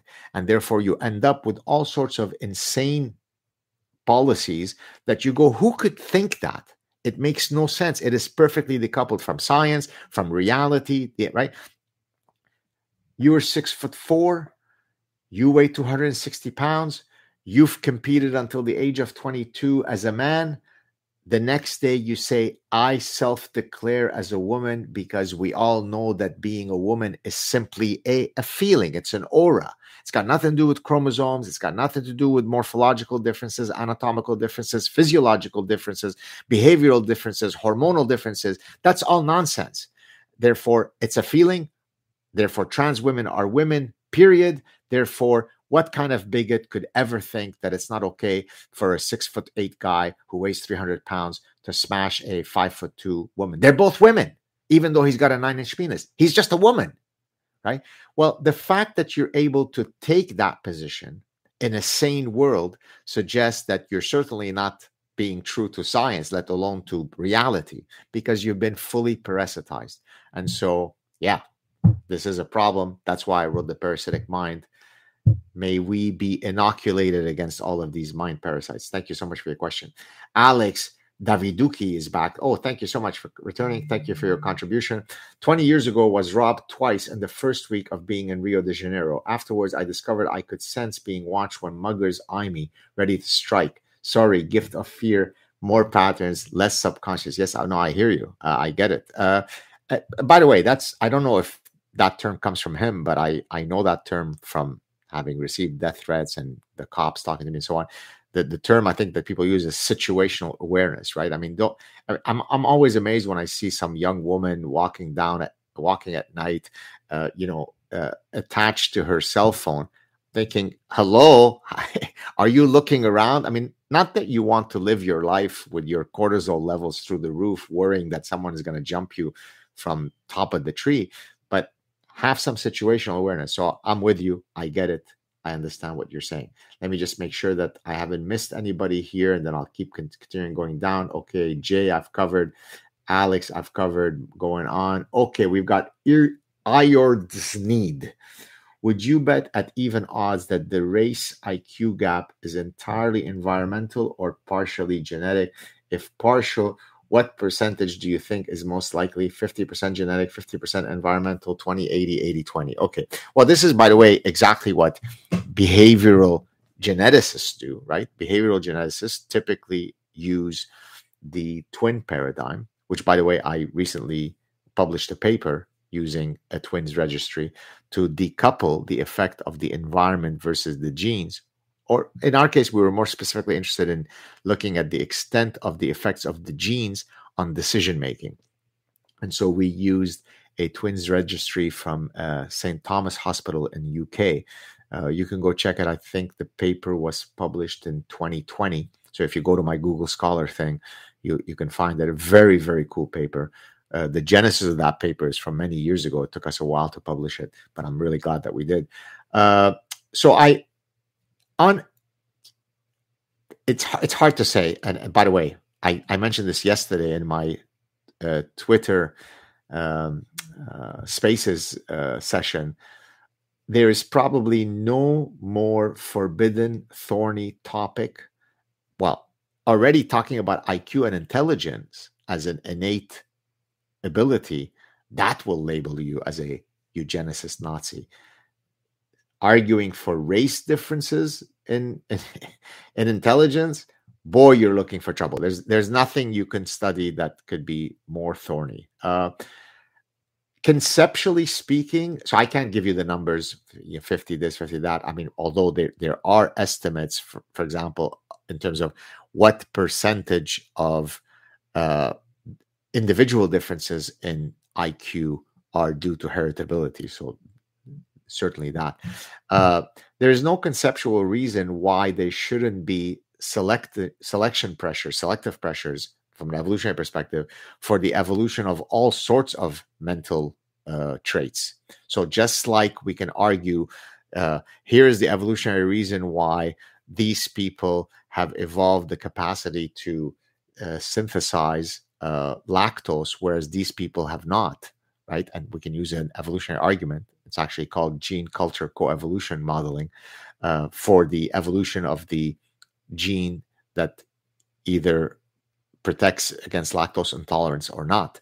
Uh, we can use evolutionary argument to explain why people have evolved different skin pigmentation. So, so conceptually speaking, there is no reason why it is impossible to imagine that there would be evolved race differences. Uh, and and I mentioned this yesterday. That's exactly the position that Philip Rushton took. Uh, for those of you who don't know him, he's now passed away. He's arguably maybe the most despised psychologist of the past 50 years because you know a large part of his career was studying if, if this is what interests you Uh, this is, you know, he studied IQ differences across races. Uh, and, you know, he argued, no, I, I don't have a racist bone in my body. I'm just following the science. There's every reason to think that, you know, different groups would have evolved to be of different, uh, you know, abilities and I just want to pursue the science wherever it might take me. Others have said, no, th- there's no way you could pursue something as thorny as that if you're not inherently a racist. Uh, I don't know whether he was or not. I've known people who knew him, and I've asked them that question. I remember famously, I, I had dinner with somebody at the University of Arizona. I had gone there to give a talk, well, actually, a few talks. And, uh, and even that person who knew him well personally didn't have an exact position as to whether there was anything racist about him or not. So that's all I could say about this. Uh, I hope that I've answered your question. But in any case, uh, you can check out Philip Rushton's work. Some people despise him, other people think that he was a great psychologist, and then you can hopefully get the answer to your question. Moving on to the next person. Do we have anybody else? Okay, we have Kunav Puthur. I hope I didn't destroy your name. Kunav Puthur, P U T H U R. Have you thought about making content in Arabic too? I can see you having a big following among free thinkers in the Arab world. Uh, shukran, Habibi. I don't know if your your I mean your name doesn't sound Arabic. Uh, I have thought of it. It's difficult to you know do. I mean, you guys have to remember that everything that I do that that you guys are probably familiar with, I do that outside of my very intense and very high stress job as a professor, right? Writing papers and writing books and supervising students and teaching students and sitting on administrative committees and serving on editorial boards of journals and applying for grants and on and on and on. Most professors, if they did nothing but be a professor, it would be a very, uh, you know, intense job. And yet I do a million other things, right? So uh, I'm always working in some form or other. Uh, so yes, in a in a in a world where I can have more time to myself, I'd love to do exactly what you're saying. Which, by the way, again, not to bring it back to pecuniary issues, which is a fancy word for money. You know, if I had the financial support of my fans in a way that would allow me to free my time, uh, I would love nothing more than to do things like that. Setting up online lectures all the time. Uh, some of them might be behind subscription walls. Others might be freely available. Uh, you know, creating all sorts of. I mean, I already create tons of content, but most of it is always done freely. And I just appeal to people's sense of fairness and say, hey, if you consume my stuff, don't you think you can you know support me in some small way but i always feel uncomfortable doing that because it seems as though you know you're please please sir can i have some food uh, but the reality is you know i spent four hours yesterday on such a chat i'm spending two hours today i don't know how much i'll make couple of hundred bucks that's not really what I charge when you hire me for a consultant. So, yes, I would love to make stuff available in other languages. I would love to do everything in my power to increase the the the, the spread of good ideas. Uh, but I'm limited by time, and it's it it sometimes amazes me that I can do all the things that I do given the amount of constraints and responsibilities I have. Thank you for that question. Again, people, if you wish to support my work, you can do so in a million different ways. Some of it involve money, other ways they, don't. But please, whatever you do, consider supporting me. All right, moving on. We've got Eor Sneed is back. Would you lie to a Nazi in World War II, asking if you had seen any Jews around? If yes, then what's the difference between that and lying in academia to achieve political goals? Lying to beat enemies is okay, no? Uh, yeah, you raise a great question. It's one that I've addressed on many, many occasions when I draw a distinction between deontological ethics and consequentialist ethics. Uh, eh, it's the perfect example of consequentialism to say it's perfectly okay to lie when it when the outcome of lying is protecting individuals from being killed by other nasty individuals that's the beautiful that's the perfect uh, example to give when you are uh, demonstrating the value of a consequentialist uh, ethical system to stay on the the Nazi uh, example, I've also given the following example as a manifestation of deontological ethics. When the uh, Mossad, I this is the, the Israeli Secret Service, found Adolf Eichmann, one of the butchers, the worst butchers of the Nazi regime, In Argentina, they faced two possible situations. They could put a bullet in his head and hence render swift justice and go out into the darkness of the night without anybody knowing what just happened. Or they could stick to their deontological ethics of presuming that everyone deserves a day in court, even someone who is as grotesquely guilty and evil as Adolf Eichmann. So, at great personal and diplomatic cost, they decided to stick to their deontological ethics, whisk him away to Israel, where he was tried and then executed. So, uh, there are many, many contexts, many more contexts where a consequentialist ethics ethical system makes perfect sense. But when it, if you say that I am an academic whose sole purpose is to be an adherent pursuer and defender of the truth, that has to be the, the ontological process. That's the whole point behind the parasitic mind. Thank you for that question. Uh, moving on to Maui Swift or My Mao Swift. Just a heartbeat. Thank you so much. And a very nice donation. You're very sweet. Thank you so much. Heart right back at you.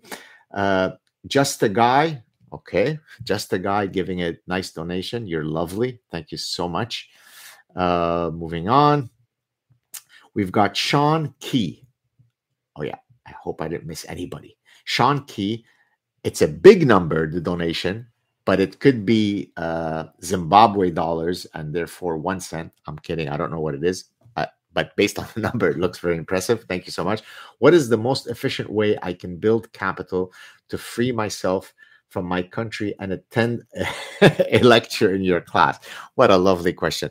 Uh, well, I don't know where you live, and I don't know how much money you would need. Uh, I mean, you know, you might be uh, in New York, which wouldn't take much to come and see me, or you might be in Sydney, Australia, which would take a bit more money to come and see me. But uh, it's never too late. Uh, I, um, you know, I I get tons of emails from lovely people who say, "What can I do to, you know, to meet you, to to come to your class?" And uh, just send me an email, make your way to Montreal, and boom, here you go. Or hopefully, I don't know where you are in the world. Uh, I would love nothing more if, again, I could free some of my time to go on a book tour. This is something that someone asked me yesterday. Do would I ever envision doing, you know, a world tour the way you know Jordan Peterson does and so on? The main reason why I don't I don't do those is because I'm always constrained by my schedule, right? I, I can't go on a six week world tour when I've got students to answer to, administrators to answer to, journal reviews to to submit, grants to apply for, papers to finish, and so on. Uh, and so again, from the perspective of what I would like to do in my future trajectory, I I've always thought that I would want to be a, and I I do want to be a professor forever, but to the extent that it also binds me in ways that don't allow me to pursue other things, it's a bit of a uh, of a bummer. Uh, notwithstanding that I'm very grateful for the the, the the professorship that I that I do have. It's a privilege to be able to teach young minds how to think, as I said earlier. So to answer your question, uh, if I ever, I mean, assuming you don't live in you know Kamchatka, uh, the only reason why I know Kamchatka for if people are wondering is because it is a territory in risk. If you play risk by the way i used to be a big risk champion. I challenge anybody to take me on in risk. I should have been a general in another life. In any case uh, uh, you know hopefully i we, our paths can cross at some public event. I will be speaking i'll tell you this um, uh, it's not yet officially announced, but I will be speaking at the Commonwealth Club, which apparently is a super prestigious forum. You know, heads of states and prime ministers and presidents and so on are invited. I didn't even know that. I when when I told someone in passing, they're like, "What? You've been invited to the Commonwealth Club? You you've arrived?" I'm like, "Oh, cool." So I'll be speaking, and that's in San Francisco. So I look forward to having several homeless people f- sling some of their feces at me, maybe get attacked by a few other homeless people who are high on fentanyl. Maybe cross your fingers, get gang raped by a few others, and then I will make my way to the uh, to the Commonwealth. So maybe I will see you there if you are in the area. This will be happening in early August. All right, moving on, moving on. Uh, hold on a second. Okay, thank you. We got Corey Cassell. If thank you so much for your contribution. If I can run experiments indicating entropy trends 1 billion out of 1 billion times in uncounted variations, what's the scientific explanation for amino acids combining into ever more complex structures and eventually DNA? What the hell? I'm not sure I understand that question, but I'm assuming that what you mean is if you replay the tape of the evolution of life, could you get to the same movie that we have today? I'm guessing that that's what you mean. And if that's what you mean, I'm guessing that what you're saying is that evolution is a hoax. There must be some intelligent designer that created this because statistically, it is impossible for us to have created life out of nothing. Those those kinds of arguments, if that's what you're intimating, I'm not sure because otherwise I, I don't think I understood your question. Those kinds of arguments have been addressed by endless people, so I won't rehash them here. I'm sorry. I hope I haven't left you dissatisfied with my answer, but uh, evolution operates over an astoundingly long distal time right? This this is what richard dawkins talked about middle world right? It's very hard for the human mind to understand things at the nano level. It's very hard for the human mind to understand things at the cosmological level. We exist in middle world so we we're able to intuitively understand things that happen at the scale at which we navigate through our daily reality and when you try to infer evolutionary mechanisms that have taken billions of years to happen, a lot of people say, statistically, that's impossible. Well, it isn't. It has happened. We know exactly how it happened, and there is really very little to debate. By the way, I don't mean that that it's settled science, and if you prove it wrong, we don't have to revise our opinions. No, I don't mean that at all. It's not. I'm not being dogmatic but certainly there is an astounding amount of evidence for the evolution of life in exactly the way that we uh, it to via an evolutionary process. There you have it. Okay, moving on. Uh, we've got uh, Furious J. Dear Dr. Saad, besides your good friend Joe Rogan, who are some of your favorite stand-up comedians, dead or alive? Cheers from Ottawa. What a fantastic question. See, this is this is one of the reasons why I love doing this right? I can go from a question about the evolution of, uh, uh, you, you, know, amino acids, the previous question, it felt as though it was an intelligent design question. And now I come to who are your favorite comics? That's why this is fun. Open yourself up to the world and good things will happen. Uh, I'm going to say a living uh, uh, comics. I'll, I'll restrict it to that. Got to be Dave Chappelle. It's got to be Dave Chappelle because, well, for many reasons. First of all, to truly be funny, you have to be very intelligent. That's one of the reasons why many women will say, Oh, I really am looking for a funny uh, guy.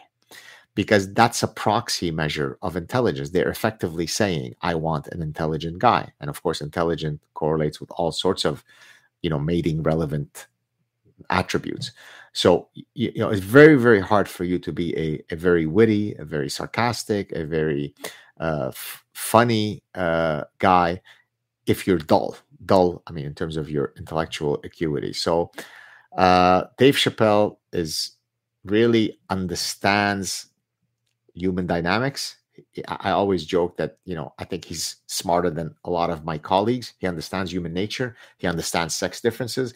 He understands bullshit and the proliferation of bullshit.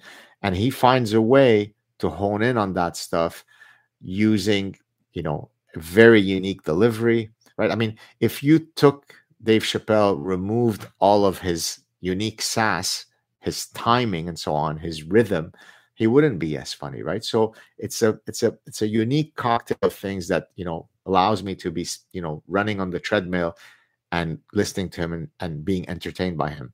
Uh, there are many other guys that I don't find in the least bit funny.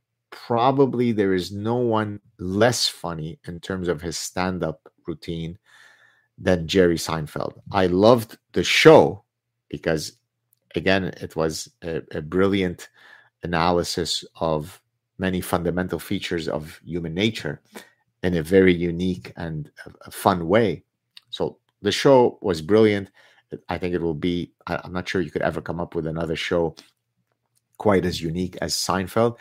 But if many of you remember in the early uh, instantiation of Seinfeld within the show, they'd always they'd always uh, break out into him doing a monologue as part of his stand-up routine, and I found it awkward, dull, annoying, obnoxious. Uh, you know, just completely lacking in intelligence. What's up with insurance companies? Fuck off. Okay, I mean, there's there's just nothing funny about it. There's not there's nothing spicy about it. It's it's it's it's annoying. It's or as we say, to use the word I used earlier, it's shlut. It's obnoxious. So I don't know if Jerry Seinfeld will ever hear this. Great show, very unfunny comedian. Dave Chappelle, top guy. There you have it. I used to like that uh, Italian guy when he first came out, Sebastian, whatever. Now I'm finding it's just too much. It's he's he's his his he's become like a super normal stimulus to use an evolutionary term. It's too much. Uh, you know, me me. I, the the Italian thing is getting tired. There you have it. Okay, Lord's need. If lying is a more effective strategy to win, then won't the activist professors have an advantage? Isn't it isn't better to temporarily lie yourself, beat your enemies, and save the things you value?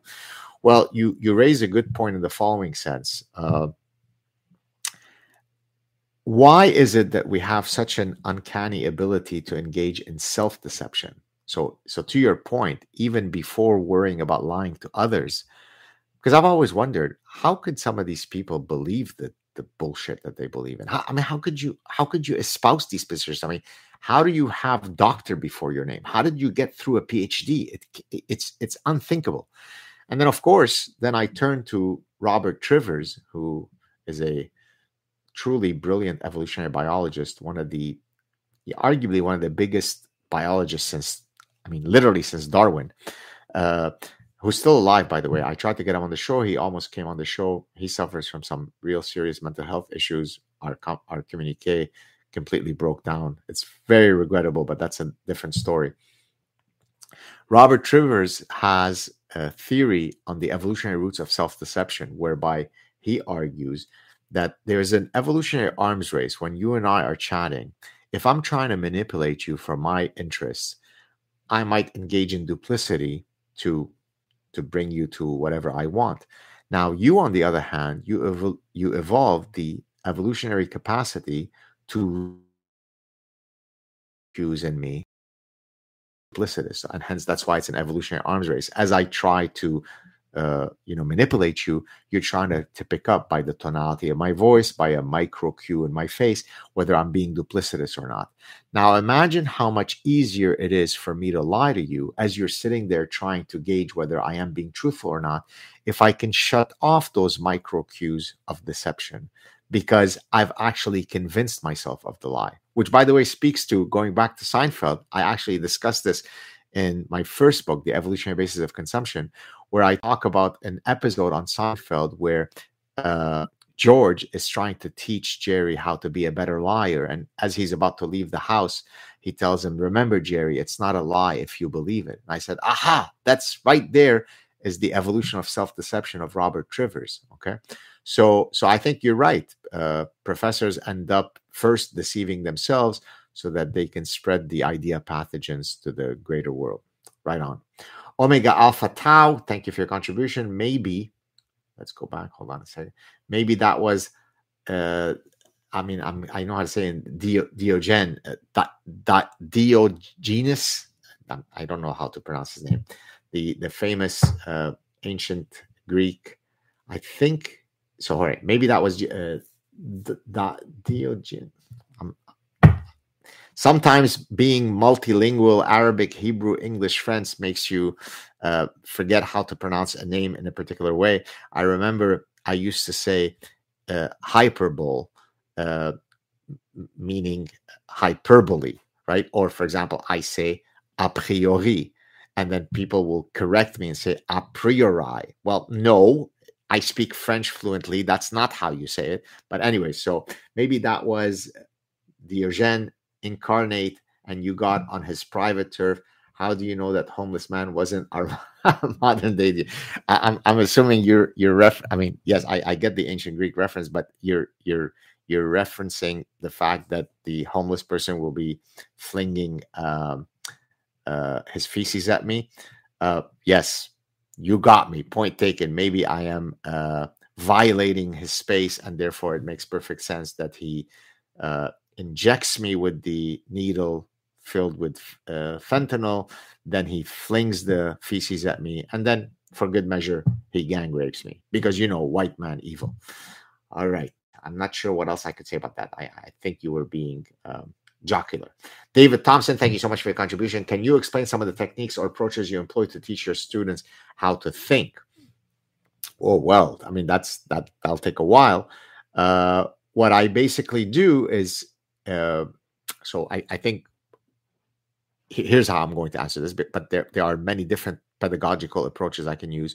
One that I use throughout all of my courses, undergrad, MSc, MBA, PhD, is I've historically always had a research project that the students have to do. And actually, this semester was one of the only times when I didn't do that because I had so many students, I guess, uh, a victim of my popularity, uh, that I could no longer run those projects uh, just because there wouldn't be enough time to have the end of semester presentations. So I ended up doing another assignment. But historically, for 99% of the nearly 30 years that I've been teaching, what I do is I ask students to identify a research question, posit a set of hypotheses that flow from that research question, develop the uh, data collection uh, procedure that would allow you to collect the relevant data, use this statistical inferencing, the data analysis that would allow me to adjudicate whether we refute the hypotheses or not, arrive at some conclusions, conduct a literature review. So I make all students, e- even at the undergraduate level, do what amounts to be a thesis, but in a group typically, and they and it's a very very difficult project. I mean, and it requires a tremendous amount of my uh, supervision outside of the classroom because it, it really takes a lot of my mentorship and supervision to get them to learn how to structure problems. You know how do i formulate this problem? What would be the the data that i would have to collect to definitively test this hypothesis property so that's how i'm teaching them how to think critically. I'm teaching them how to look at the world and identify an interesting research problem. I'm then asking them to think about how you develop a very clean and tight hypothesis that is empirically falsifiable. Then I'm teaching them, well, what would be the data that you'd have to collect that would allow you to completely test your hypothesis? So, what should you now how should you analyze that data? And each of the projects that they come up with require completely different data analytic approaches you know, in one case you have to use a stepwise regression, in another case you have to use a discriminant analysis, in another case you have to use uh, some ANOVAs and so on and so forth for those of you who are statistically inclined. But I do that precisely because at the end of the process, it's like night and day. It's like you've taken a baby that's uh, uh, two days old, and in 13 weeks, I turn them into, you know, a top athlete that's how quickly their abilities to to learn how to think uh, is developed. So that's the approach that I use, and uh, if I may say, it's been you know very successful. All right, let's keep those donations going. Let's keep it going. Nikki K, crazy question. Thank you for coming back. Do you have an evolutionary explanation for why people devote their lives to learning a board game? Chess grandmasters, do you play? Wow, that's a great question. Uh, so there, uh, in the I think it's called The Mating Mind. It's a book by uh, a good friend of mine and a very accomplished evolutionary psychologist named Jeffrey Miller. He talks about why do people spend an inordinate amount of time mastering certain skills. Why do you become a virtuoso violinist? Or to your point, why do you? Uh, now, the easy answer I just love the game. It brings me joy. But you're asking a deep. Suggest that you you read that book because I think it would uh, quench uh, your thirst regarding you know why do people spend an what appears to be an inordinate amount of time mastering skills that otherwise don't seem to be adaptive? But there there are interesting adaptive arguments that you can offer. So read the mating mind by jeffrey miller. Uh, do i play? You know i well, I mentioned earlier that uh, I took an artificial intelligence course with one of the professors who was involved with Deep Blue, which was, as I mentioned earlier, the the I think the IBM led project for developing an AI system to beat grandmasters in chess. Uh, but earlier, when I was a kid, uh, I started playing, and it appealed to me. I liked it, but there was also an impatience in me. So and I'm not exactly, and it's, and it's hardly that I'm, you know, an ADHD person, right? I'm very cerebral, but I really do have both the kind of brawn and and and bookish. You know, I I, I both want to play soccer, and I also want to be immersed in books. And somehow, chess didn't satisfy either. I mean, it was competitive, and therefore you could say, okay, it, it appeals to my competitive athletic, uh, you know, personhood uh, it's cerebral, yes, but there were always other things that won with me. There were too many books that I wanted to read, and in a world of fixed pies, uh, do I want to spend the next four hours playing a, a game of chess, or do I want to read a really, you know, cool book? And so it always lost to other activities that were more important to me. So, uh, in the abstract, it is certainly a game that I you would think that I would enjoy, and I certainly enjoy the artificial intelligence discussions revolving around how algorithms were developed to beat human grandmaster players. Uh, but I probably the last time that I played a full game to completion, it probably would not be an exaggeration to say I must have been 13. So, uh, so yeah, so I don't play it much, but I truly can appreciate that it can be an, an addictive pursuit. Thank you for that. Let's keep going. Okay, here's I answered Nick K. We're coming. We've got two. We got Bartolome on Murillo. Hey, how you doing? I remember I always see you in these uh, chats. Hi, how do, how do many high IQ people lack common sense? Come on, man. That's that's that's that's the whole book. It's called The Parasitic Mind.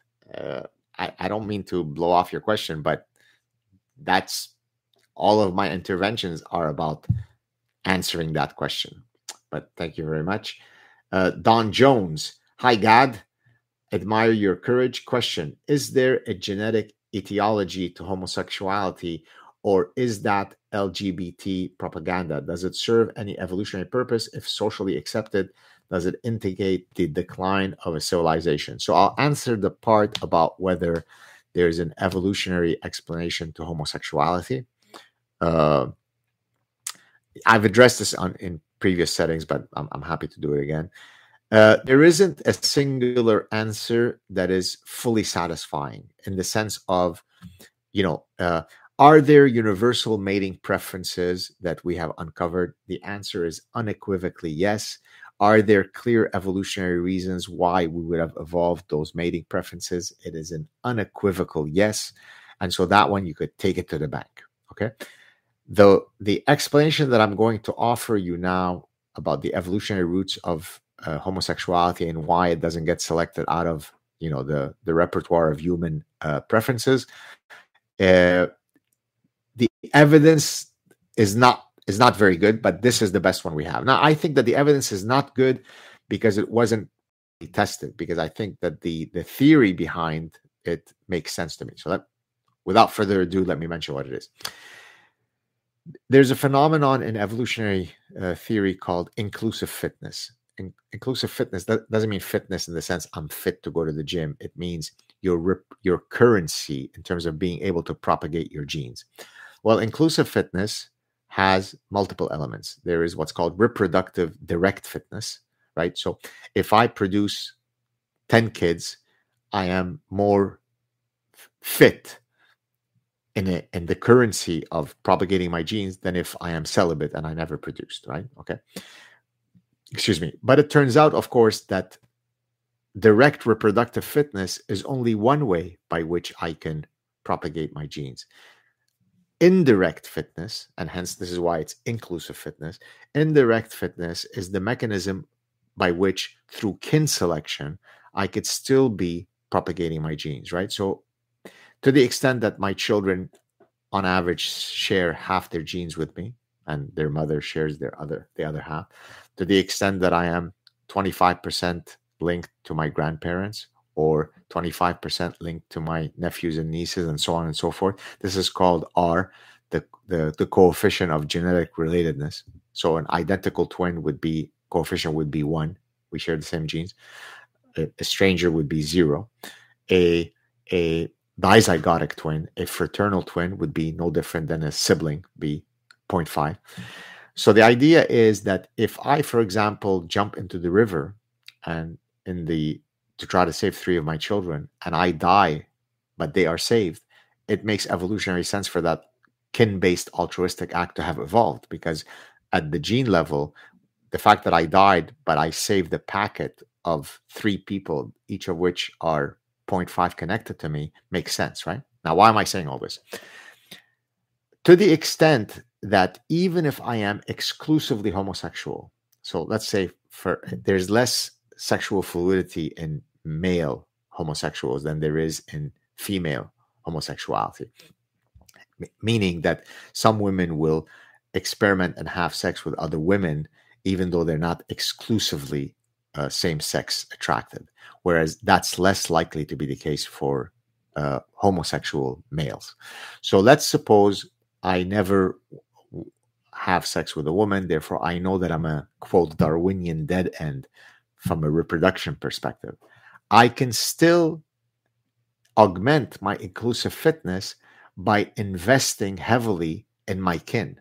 In other words, it need not be a dead end, a Darwinian dead end, if I decide that I'm not going to procreate. And so the argument is that since that, I mean, that is true, that that there that's demonstrably true. So then the way they, they try to test this is that they've taken, for example, gay uncles and then straight uncles and said, okay, well, let's look at the patterns of investments in both groups toward their nieces and nephews. And then we should see that the gay uncles are on average likely to invest more in their kins uh, at, at, the level, say, of nieces and nephews. And the results haven't uh, supported that. And to my earlier point, the reason why, so I think that it's not that the theoretical mechanism is faulty. I think it's that the the way by which the researchers have gone about testing it in terms of the patterns of investment might not have been the best way to do so. So remains to be seen, but that's the best argument for the maintenance of uh, homosexual preferences within the human context. God damn, if that explanation of itself is not worth your tuition fee for a whole year, I don't know what is. I mean, seriously, I mean, I'm, I'm forgive me, I'm tooting my horn here, but that's the kind of stuff you get in a live stream. People, if you love this stuff, please consider donating. Uh, we might end it soon, although I, I just love doing this. But let me see if I did, didn't cover anybody. Okay, I did cover Don uh, Jones. And then we've got, I think we're on our last one so far. Uh, so we might end it if you want after this, almost two hours. This is Furious Jay. You're back. Oh, thank you so much for coming back. Thank you for the, your donation. Is shawarma in Montreal better or different than in Lebanon? And of course, how does Dr. Goodlooks order his? Oh my, I love these. I, I think you were the, the person who asked me what my favorite comedian were. That's actually one of the things that's really fun about doing these uh, these live streams because yes, I, I'm I'm perfectly happy to answer all these you know uh, fancy academic questions scientific questions that's great i love that but it's also just fun to, to receive just you know random personal questions. Uh, is shawarma better than Lebanon? So in, uh, I, I, have to kind of put back my, I have to go back into my memory to when I was eight, nine, 10, and 11 before, you know, before the Civil War broke out and uh, try to remember how shawarma was there, where did I eat it, and so on. So I don't have a distinct memory of a singular place. Uh, so it's hard to compare. I'm almost willing to bet that uh, because there's such a huge Lebanese uh, population in Montreal for many, many years now. I'm almost willing to bet that it's indistinguishable from anything that I would have eaten growing up in Lebanon. So it's I don't think that one is better than the other. What I can tell you, since you're asking me, oh well, okay, let me answer. How do I order it? I order it all dressed with extra toom, and uh, uh toom is the the uh, the garlic sauce that come i i like to bathe I, I, like to lather my body with toom, which is not great from a caloric intake perspective but that's that's the most notable thing about the unique way that i order shawarma which is with a lot of toom uh, but to the point of lebanese cuisine in general i i mean i think it's great that Lebanese cuisine has become, you know, uh, a very popular thing amongst, uh, you know, people in general. But what I regret is that just in the same way that people think, oh, you know, uh, Italian food, it's spaghetti and pizza, or you know, Chinese food, it's uh, lo mein and chow mein. Uh, so there, be, there are these exemplars of a particular cuisine that becomes kind of the the end all of the cuisine, whereas Lebanese cooking is astoundingly more diversified than that which the average person who goes to a shawarma stand will ever learn. And of course, growing up in a Lebanese, I mean, don't forget that obviously my my background is Lebanese, but also I, I married a Lebanese woman. And so, you know, I've been eating Lebanese food for 58 years. Uh, I, I wish that people would take the time to actually go. If you can't become friends with a Lebanese family who will, you know, invite you for home cooked meals, then at least go to a restaurant that doesn't just peddle the standard, you know, shish tawuk, falafel, hummus, and it's hummus. Don't hit me with hummus and hummus and all that bullshit. Pronounce the goddamn word properly. It's hummus, okay? Hummus. So, uh, you know, it's usually people have, you know, uh, tabbouleh, hummus, or falafel, or shawarma or shish tawuk. That's it. That's where Lebanese cooking ends. Nothing could be further from the truth. The, the, the richness of Lebanese cooking is astounding. So I would encourage you to find some Lebanese restaurant, homemade cooking, and just go through the menu. It is breathtaking. And I don't say this because I'm Lebanese. Uh, I truly think that there is no food that's better than Lebanese. I mean, now, if you ask me, forget about Lebanese food, what's your second favorite genre? overwhelmingly Asian, anything Asian. Thai, I'm all over it. Japanese, I'm all over it. Chinese, love it. Singaporean, uh, I've never been to Singapore and so on, but you know, Singaporean noodles, for example, love it. Malaysian food with the coconut uh, uh, milk and so on, love it. So there's something that really appeals to my gustatory preferences when it comes to Asian food. So if we were to leave out Lebanese food, Asian is the way to go for me. Uh, although not sure that eating a lot of Chinese food is good for the size 33 waist, and so I try to avoid it as much as possible. All right, next, do we have any more? Here we go. Oh yeah, we've got so okay, we got a whole bunch of new people. Hey, keep going. Keep going, no problem. AD, thank you for your contribution. They say so- societal beauty standards are socially constructed. Obviously, there is dimorphic differences in reactions to pheromone using fMRI scans in the thalamus. How much is biological versus societal? Fantastic question.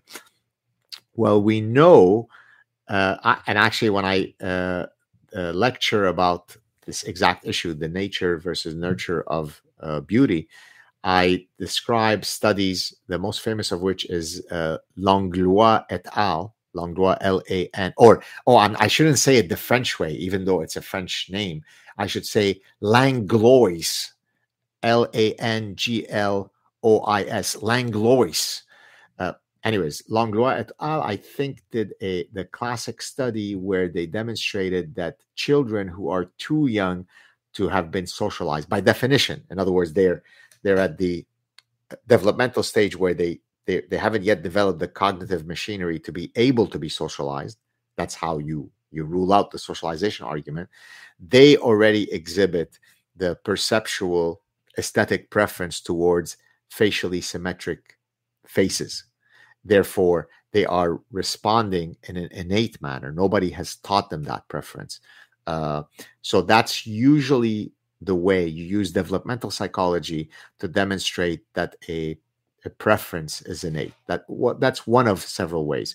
Uh, so there are both societal nurture and universal elements to beauty. Facial symmetry would be a, a, a, a an evolved preference. On the other hand, for example, there's the Wodaabe people, uh, which are a people that span, I think, about 18 different countries in, in Africa. Uh, they have a, I think it's called the Gerewol Festival, where it is the men that beautify themselves with makeup and so on. So I use that as an example of how, while in most cases it's it's women that wear cosmetics to actually accentuate certain cues of sexual arousal, right? The reddening of the of the cheeks, the reddening of the lips, it mimics uh, the reddening in, during sexual arousal. But there are some cultures where it is the men that beautify themselves through cosmetics. So you're exactly right. There are both societal elements to beauty that are culturally defined. For example, neck elongation that you see in some South uh, uh, Far East culture. I think it's in mainly in Vietnam, if I'm not mistaken, uh, if I remember correctly, where you where women put an ever increasing number of uh, rings around their necks to elongate their necks, so much so that after a while they lose the, the their their neck muscles atrophy. That if they remove their those rings, their their their heads would kind of blob down.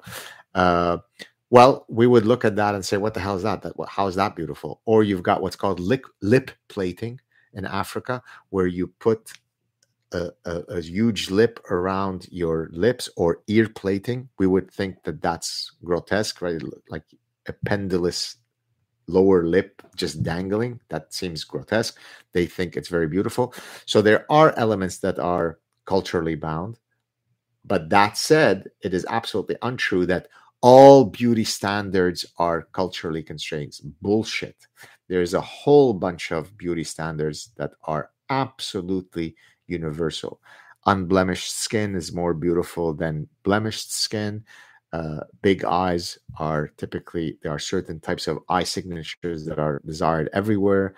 Uh, uh, certain testosterone and estrogen markers in men and women are desired throughout the world. Facial symmetry, as I said, is desired. Luxuriant uh, hair in women is desired. That's why there are religious edicts to hide the hair. That's why when women get older, they typically cut their hair because the quality of that signal degrades as you get older. Your hair becomes more brittle, more split ends, more dry, and therefore you try to reduce the the size of that degrading uh, uh, signal, the quality, the degrading quality of that signal. So there are both societal elements to beauty and universal ones? Thank you for that great question. Uh, Josef, sounds like it's a Hungarian name. Antal Dobra. Dear doc, thank you for your contribution. Dear Dr. Saad, I'm struggling with a chronic disease and at university.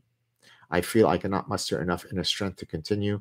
What is your advice? Well, first, I'm sorry to hear about your struggles. I hope it's nothing too serious, and I could only hope that you will achieve a speedy and full recovery. It's hard for me to weigh in when I don't know what those struggles are. It could be that you're suffering from anxiety, or it could be, God forbid, uh, you know, you have uh, metastasized leukemia. So I, I can't, I don't want to speculate. So I don't want to give you uh, advice that doesn't at all fit the seriousness of your situation. All I can say is, uh, you're here right now you're hopefully enjoying this uh, situation.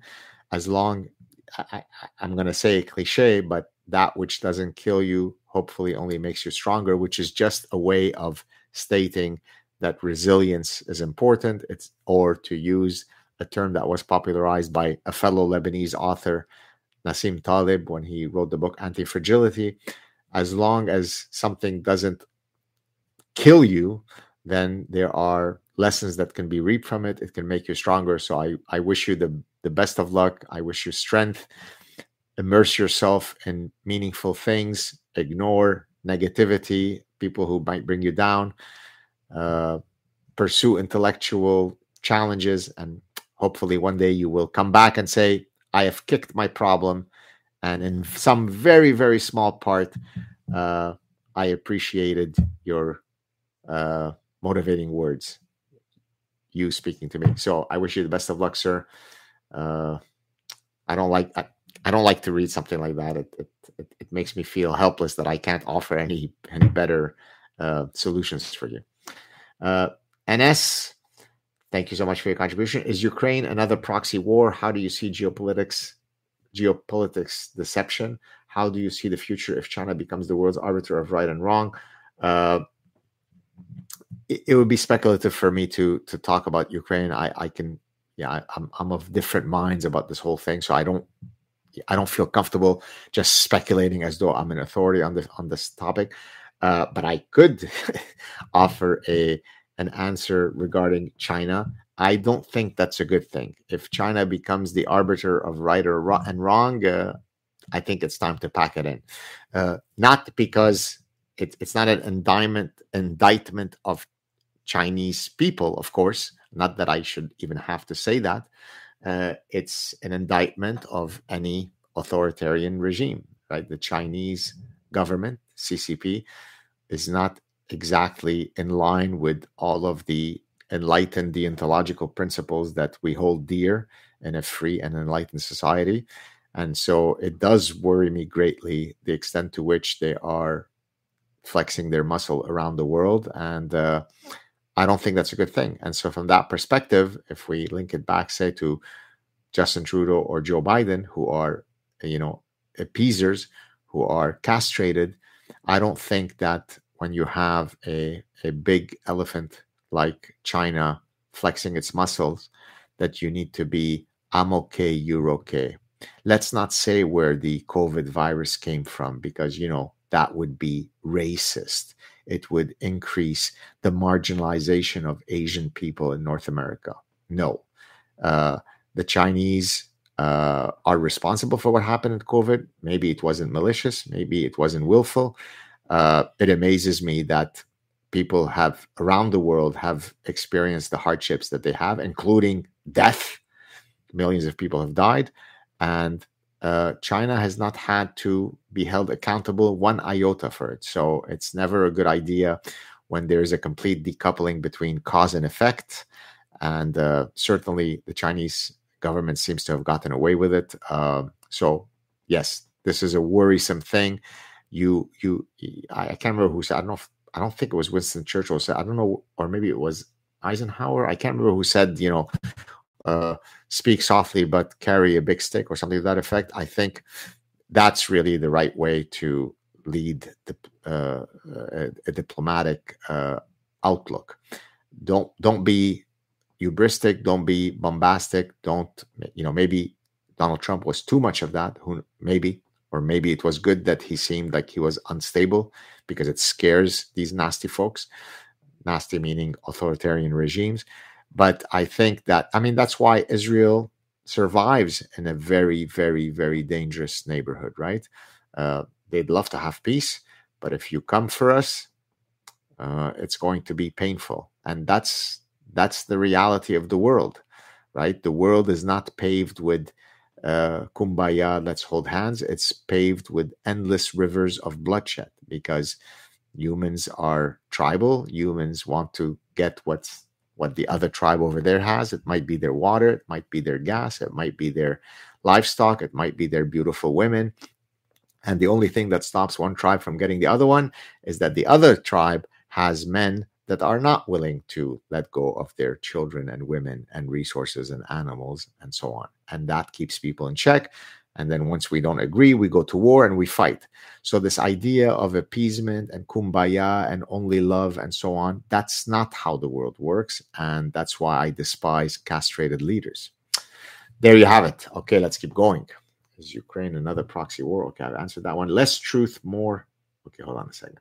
I don't want to miss anybody.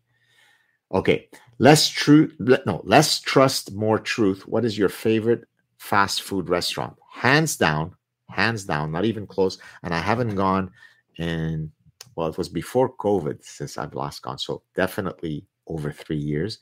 Maybe not, this is why you now have all that beautiful facial structure that's chiseled that used to be hidden under layers of fat because of my former gluttony.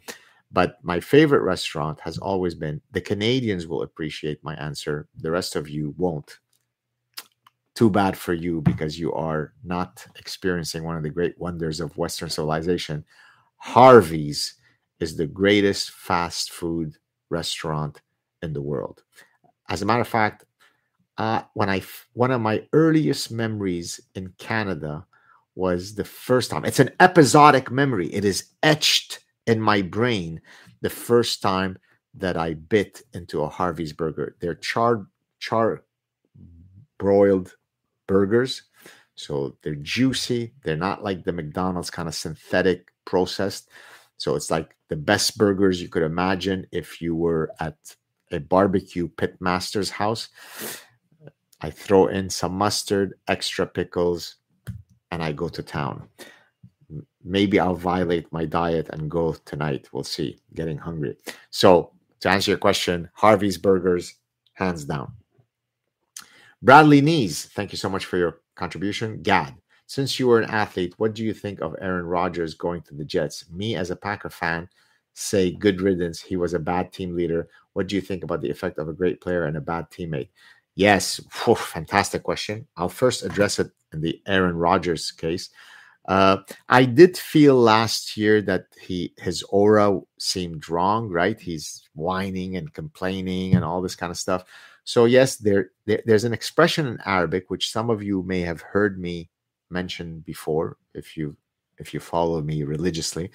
Uh, it's one. It's an expression that I used in describing the lack of shame that Fauci exhibited in being in his position for I think he's been serving in that position since 1812. I think he's he's been in that position since well before the US Civil War. And there's an expression in Arabic when someone, it's, it's enough of someone, you say, طلعت ريحته, which means his smell is coming out. That's, that's when someone has overextended their welcome, right?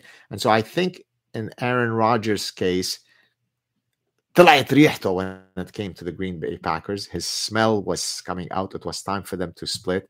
So I think that's a good move for everybody. Maybe this will invigorate him to you know to to do new great things in a new setting just like Tom Brady did when he went to Tampa Bay and he won a Super Bowl with them. So maybe that would be good for him.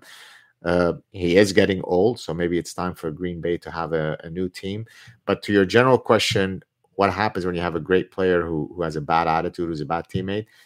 None better example than pretty boy Ronaldo. For those of you who follow soccer, perfectly manicured metrosexual Ronaldo is arguably a dreadful teammate. Just his his his arrogance, his the way if you don't give him the ball where he wants it, he starts flipping out. Com- compare him to Messi, who not only is by far not even close the greatest player ever, greatest player that could ever be, but the way he carries himself, dignified, classy, one of the reasons why they won the World Cup in 2022, and you can't imagine how happy I was from a cosmic justice perspective that they that that Messi finally won the World Cup. If you polled every one of the players on the team, they would all tell you the same thing. And actually, I've heard them say it. I am willing to die for Messi. I'm willing. And the way they played, what was genius about the coach in forming this team. Argentina's had many great teams in the past, but they didn't win because they were completely disjointed, because they didn't build the team around. A guy like Messi has to have a bunch, and especially now he's 35, you need warriors that are willing to go to the to hell and back and getting you the ball. And you saw that throughout his team. And so compare Messi where people are saying, I'm willing to lay my life on the line. I mean, literally, they use those words. I'm willing to die. You can go and watch Martinez, the goalie, say, I, I and along with others were willing to die for Messi. And that came through. So, yes, I think you can get away with some petulance and obnoxiousness when you're a great player. But if you can have both, if you can both be a great player and a, a loved individual, then then you're Lionel Messi. There you have it. All right, moving on. My goodness, what questions! Unbelievable. We got wow, what a name. Bolmitius Steel Dragon. Thank you for your contribution. Would you talk to Destiny? Who uh, you mean Destiny as a concept? No, oh, he is the only sane progressive YouTuber in my home. Oh, I see. He dyed his hair blue for a charity event. If you look, if you look at him, he is anti-woke. Uh, I don't know who this person is. I've never heard of them. I'll try to remember to go after the end of our chat uh, to check out who he is. Uh, I mean, in the abstract, I'm not someone who modulates who I talk. I mean, obviously, I can't talk to everybody who who who might be interested in, in chatting with me. Not not by arrogance, not by being a diva, just because. I mean, in a given week, I'll receive you know 50 invitations. I don't know, more than 50 invitations to appear on shows. I, I usually try to reply to everybody, even if they say no, I I'm sorry I can't do it, just because I I don't have the necessary time. So so it's seldom the case that I will refuse to speak to somebody because they're beneath me or you know it would look bad for my brand image. I've invited people on my show, uh, you know, for example, staunch anti-Islam critics that you know many people would have thought, oh, you shouldn't associate with these people, but I thought that they that we would have a fruitful conversation, and I invited them. So, unlike some of my so-called uh, colleagues in the intellectual space, I don't modulate whom I speak to as a as a function of brand image concerns. I don't give a shit. Uh, now, that doesn't mean that I'm willing to speak to anyone. Uh, I don't. I don't usually debate creationists uh, because there's no there is no conceivable way by which I'm ever going to be able to change your opinion about the matter, and therefore it's it's useless to engage in the debate. Uh, but yeah, I mean, if he's a the other reason, I, the other thing I might say is sometimes I refute, and and I'm, maybe I shouldn't admit this, but I'm honest to a fault. You know, people will write to me and say, "Oh, I started a a channel three days ago, and I'd love for you to come on the show." Well, it's hard for me to commit an hour to you when it's going to be viewed by six people. I have to maximize. So if I'm not maximizing the money I'm getting, then I better be maximizing the the the amount of uh, you know uh, spread that the message is going to get. And so I usually try to. Ba- I, I do accept often to go on people's shows that don't have much of an audience because I want to support what they're doing. They are being honey badgers, and I to support them. So it's hard for me to answer you specifically to these people, but these are some of the the calculus that I use in deciding uh, you know which invitations to accept and so on so thank you for that question we've got mark b recently lost 40 pounds on keto. Congratulations. Why doesn't anyone advise about the effects of sugar withdrawal? Three weeks for me sleepless nights powerful gradings mood. Uh yeah. Look that this this actually came up yesterday in a in the conversation on twitter that we had where the person who had who had lost a lot of weight and he was kind enough to say that I was the one who motivated him to lose the weight when he saw my story on Joe Rogan uh, said that he he despises I don't think he used the word despise but he dislikes when people offer sort of the definitive uh, here's the best way to lose weight. And I agree with him. I think that there are many many different ways that either might work or not for each individual. Yes there are certain universal guidelines that have been tried and tested and they are more likely to be effective uh, but it's for you to try uh, what what has helped me a lot is having an outlet for the cravings that are that fit the caloric profile that I'm that I'm that I'm trying to maintain, right? So I don't think it's a good idea when people starve themselves.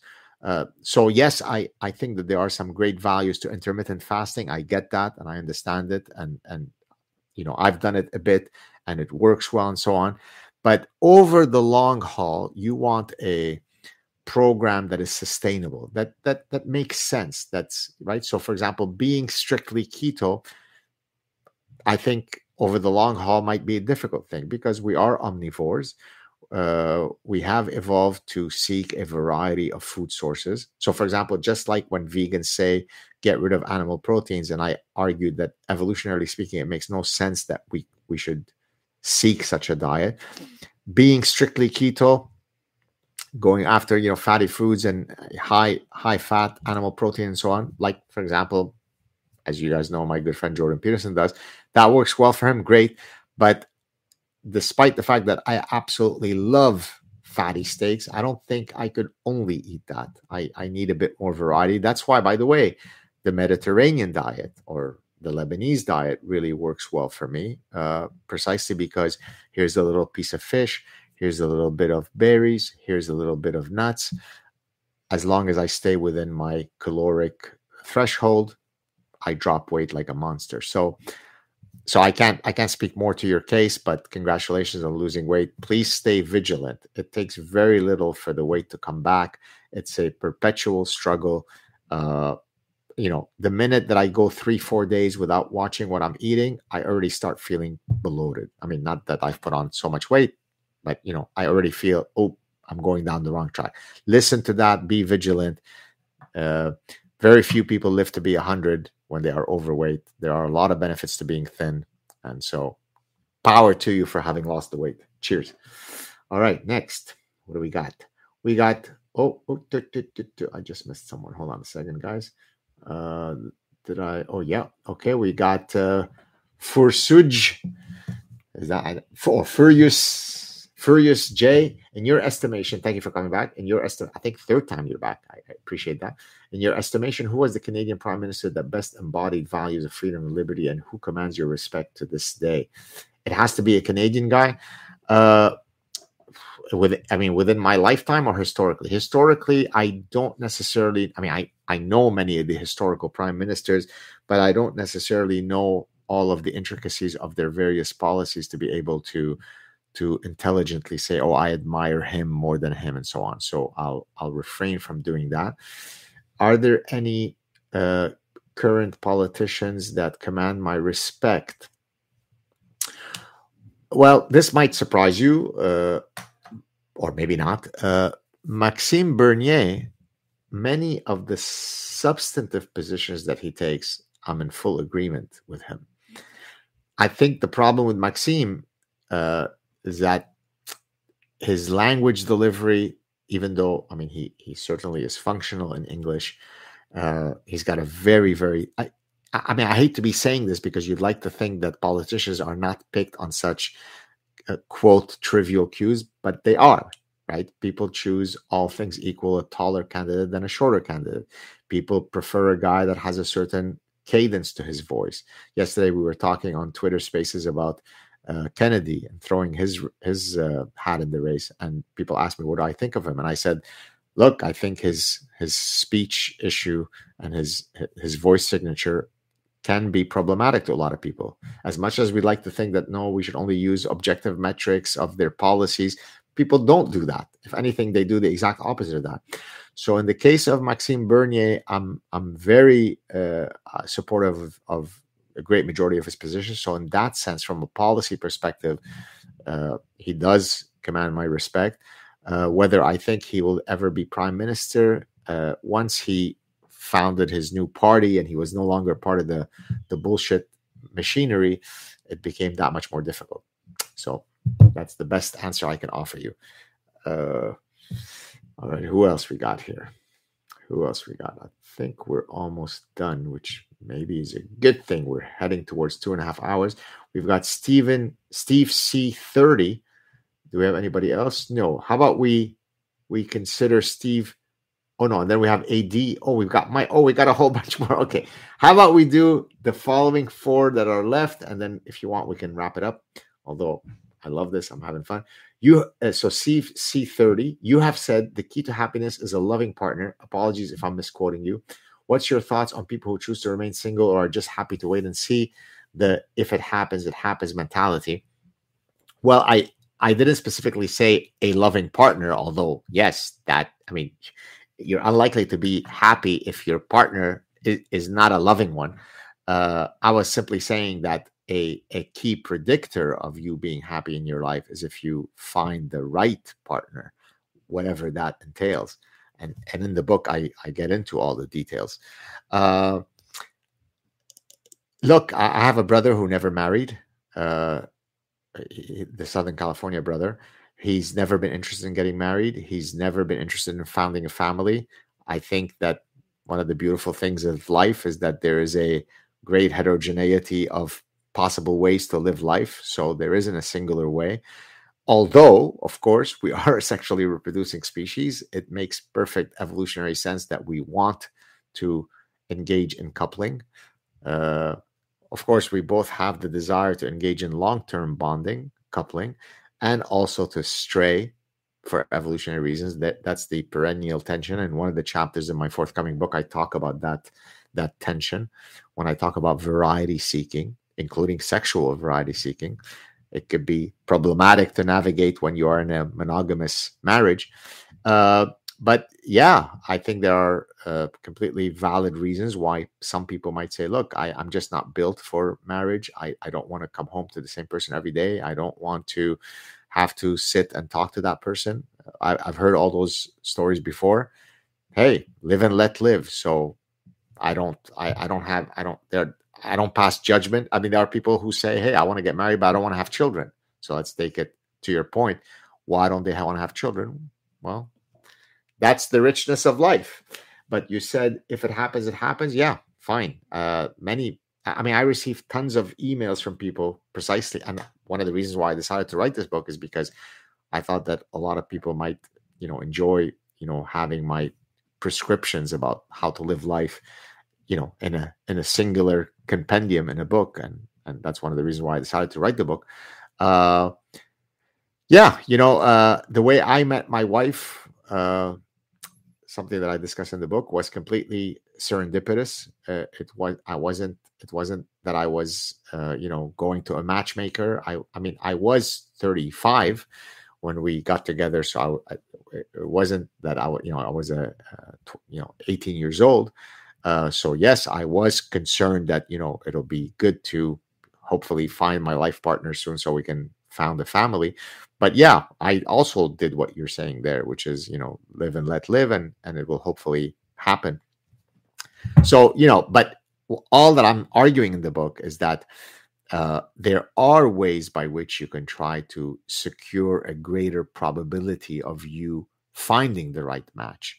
So again i don't I'm not, I don't have the hubris to tell you, read my book and I guarantee you steps A, B, C, you will be happier. What I could tell you is if you do all of these things, if you are mindful of all of these traps and minefields, I'm going to offer you a prescription to increase the likelihood of your happiness.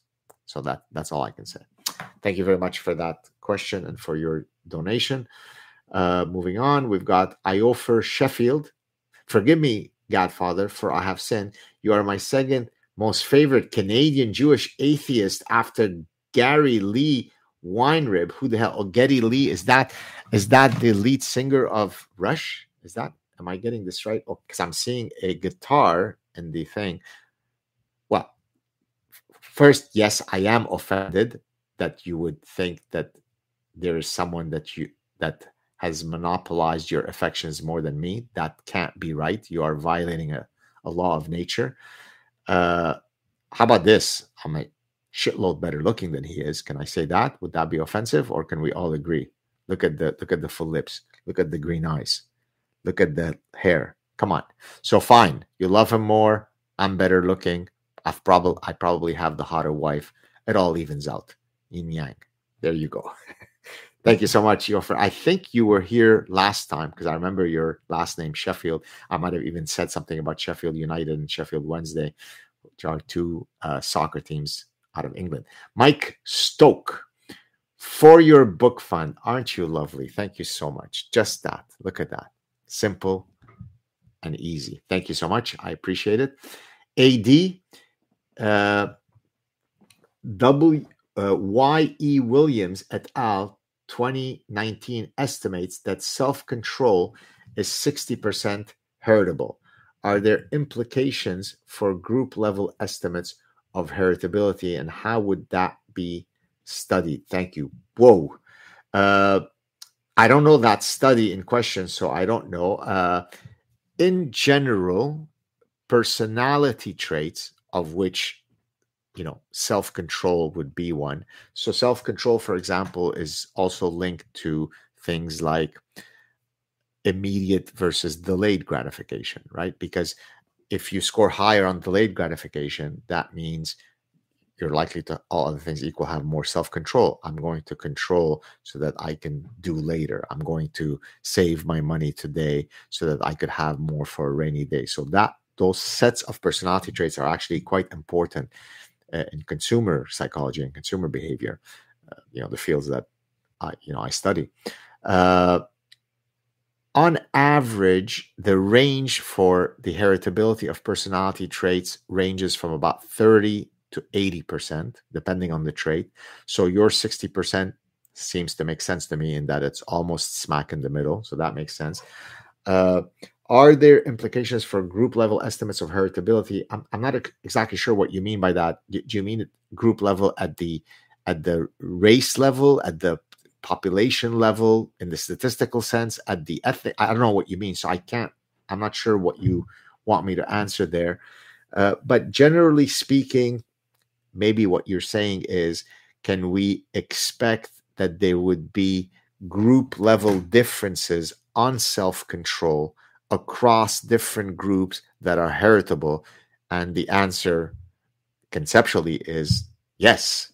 Uh, I mean, in a sense, that's what behavioral ecologists study, right? They study differences between groups as adaptive responses to different ecosystems. And so I think maybe your question fits within that. Woo!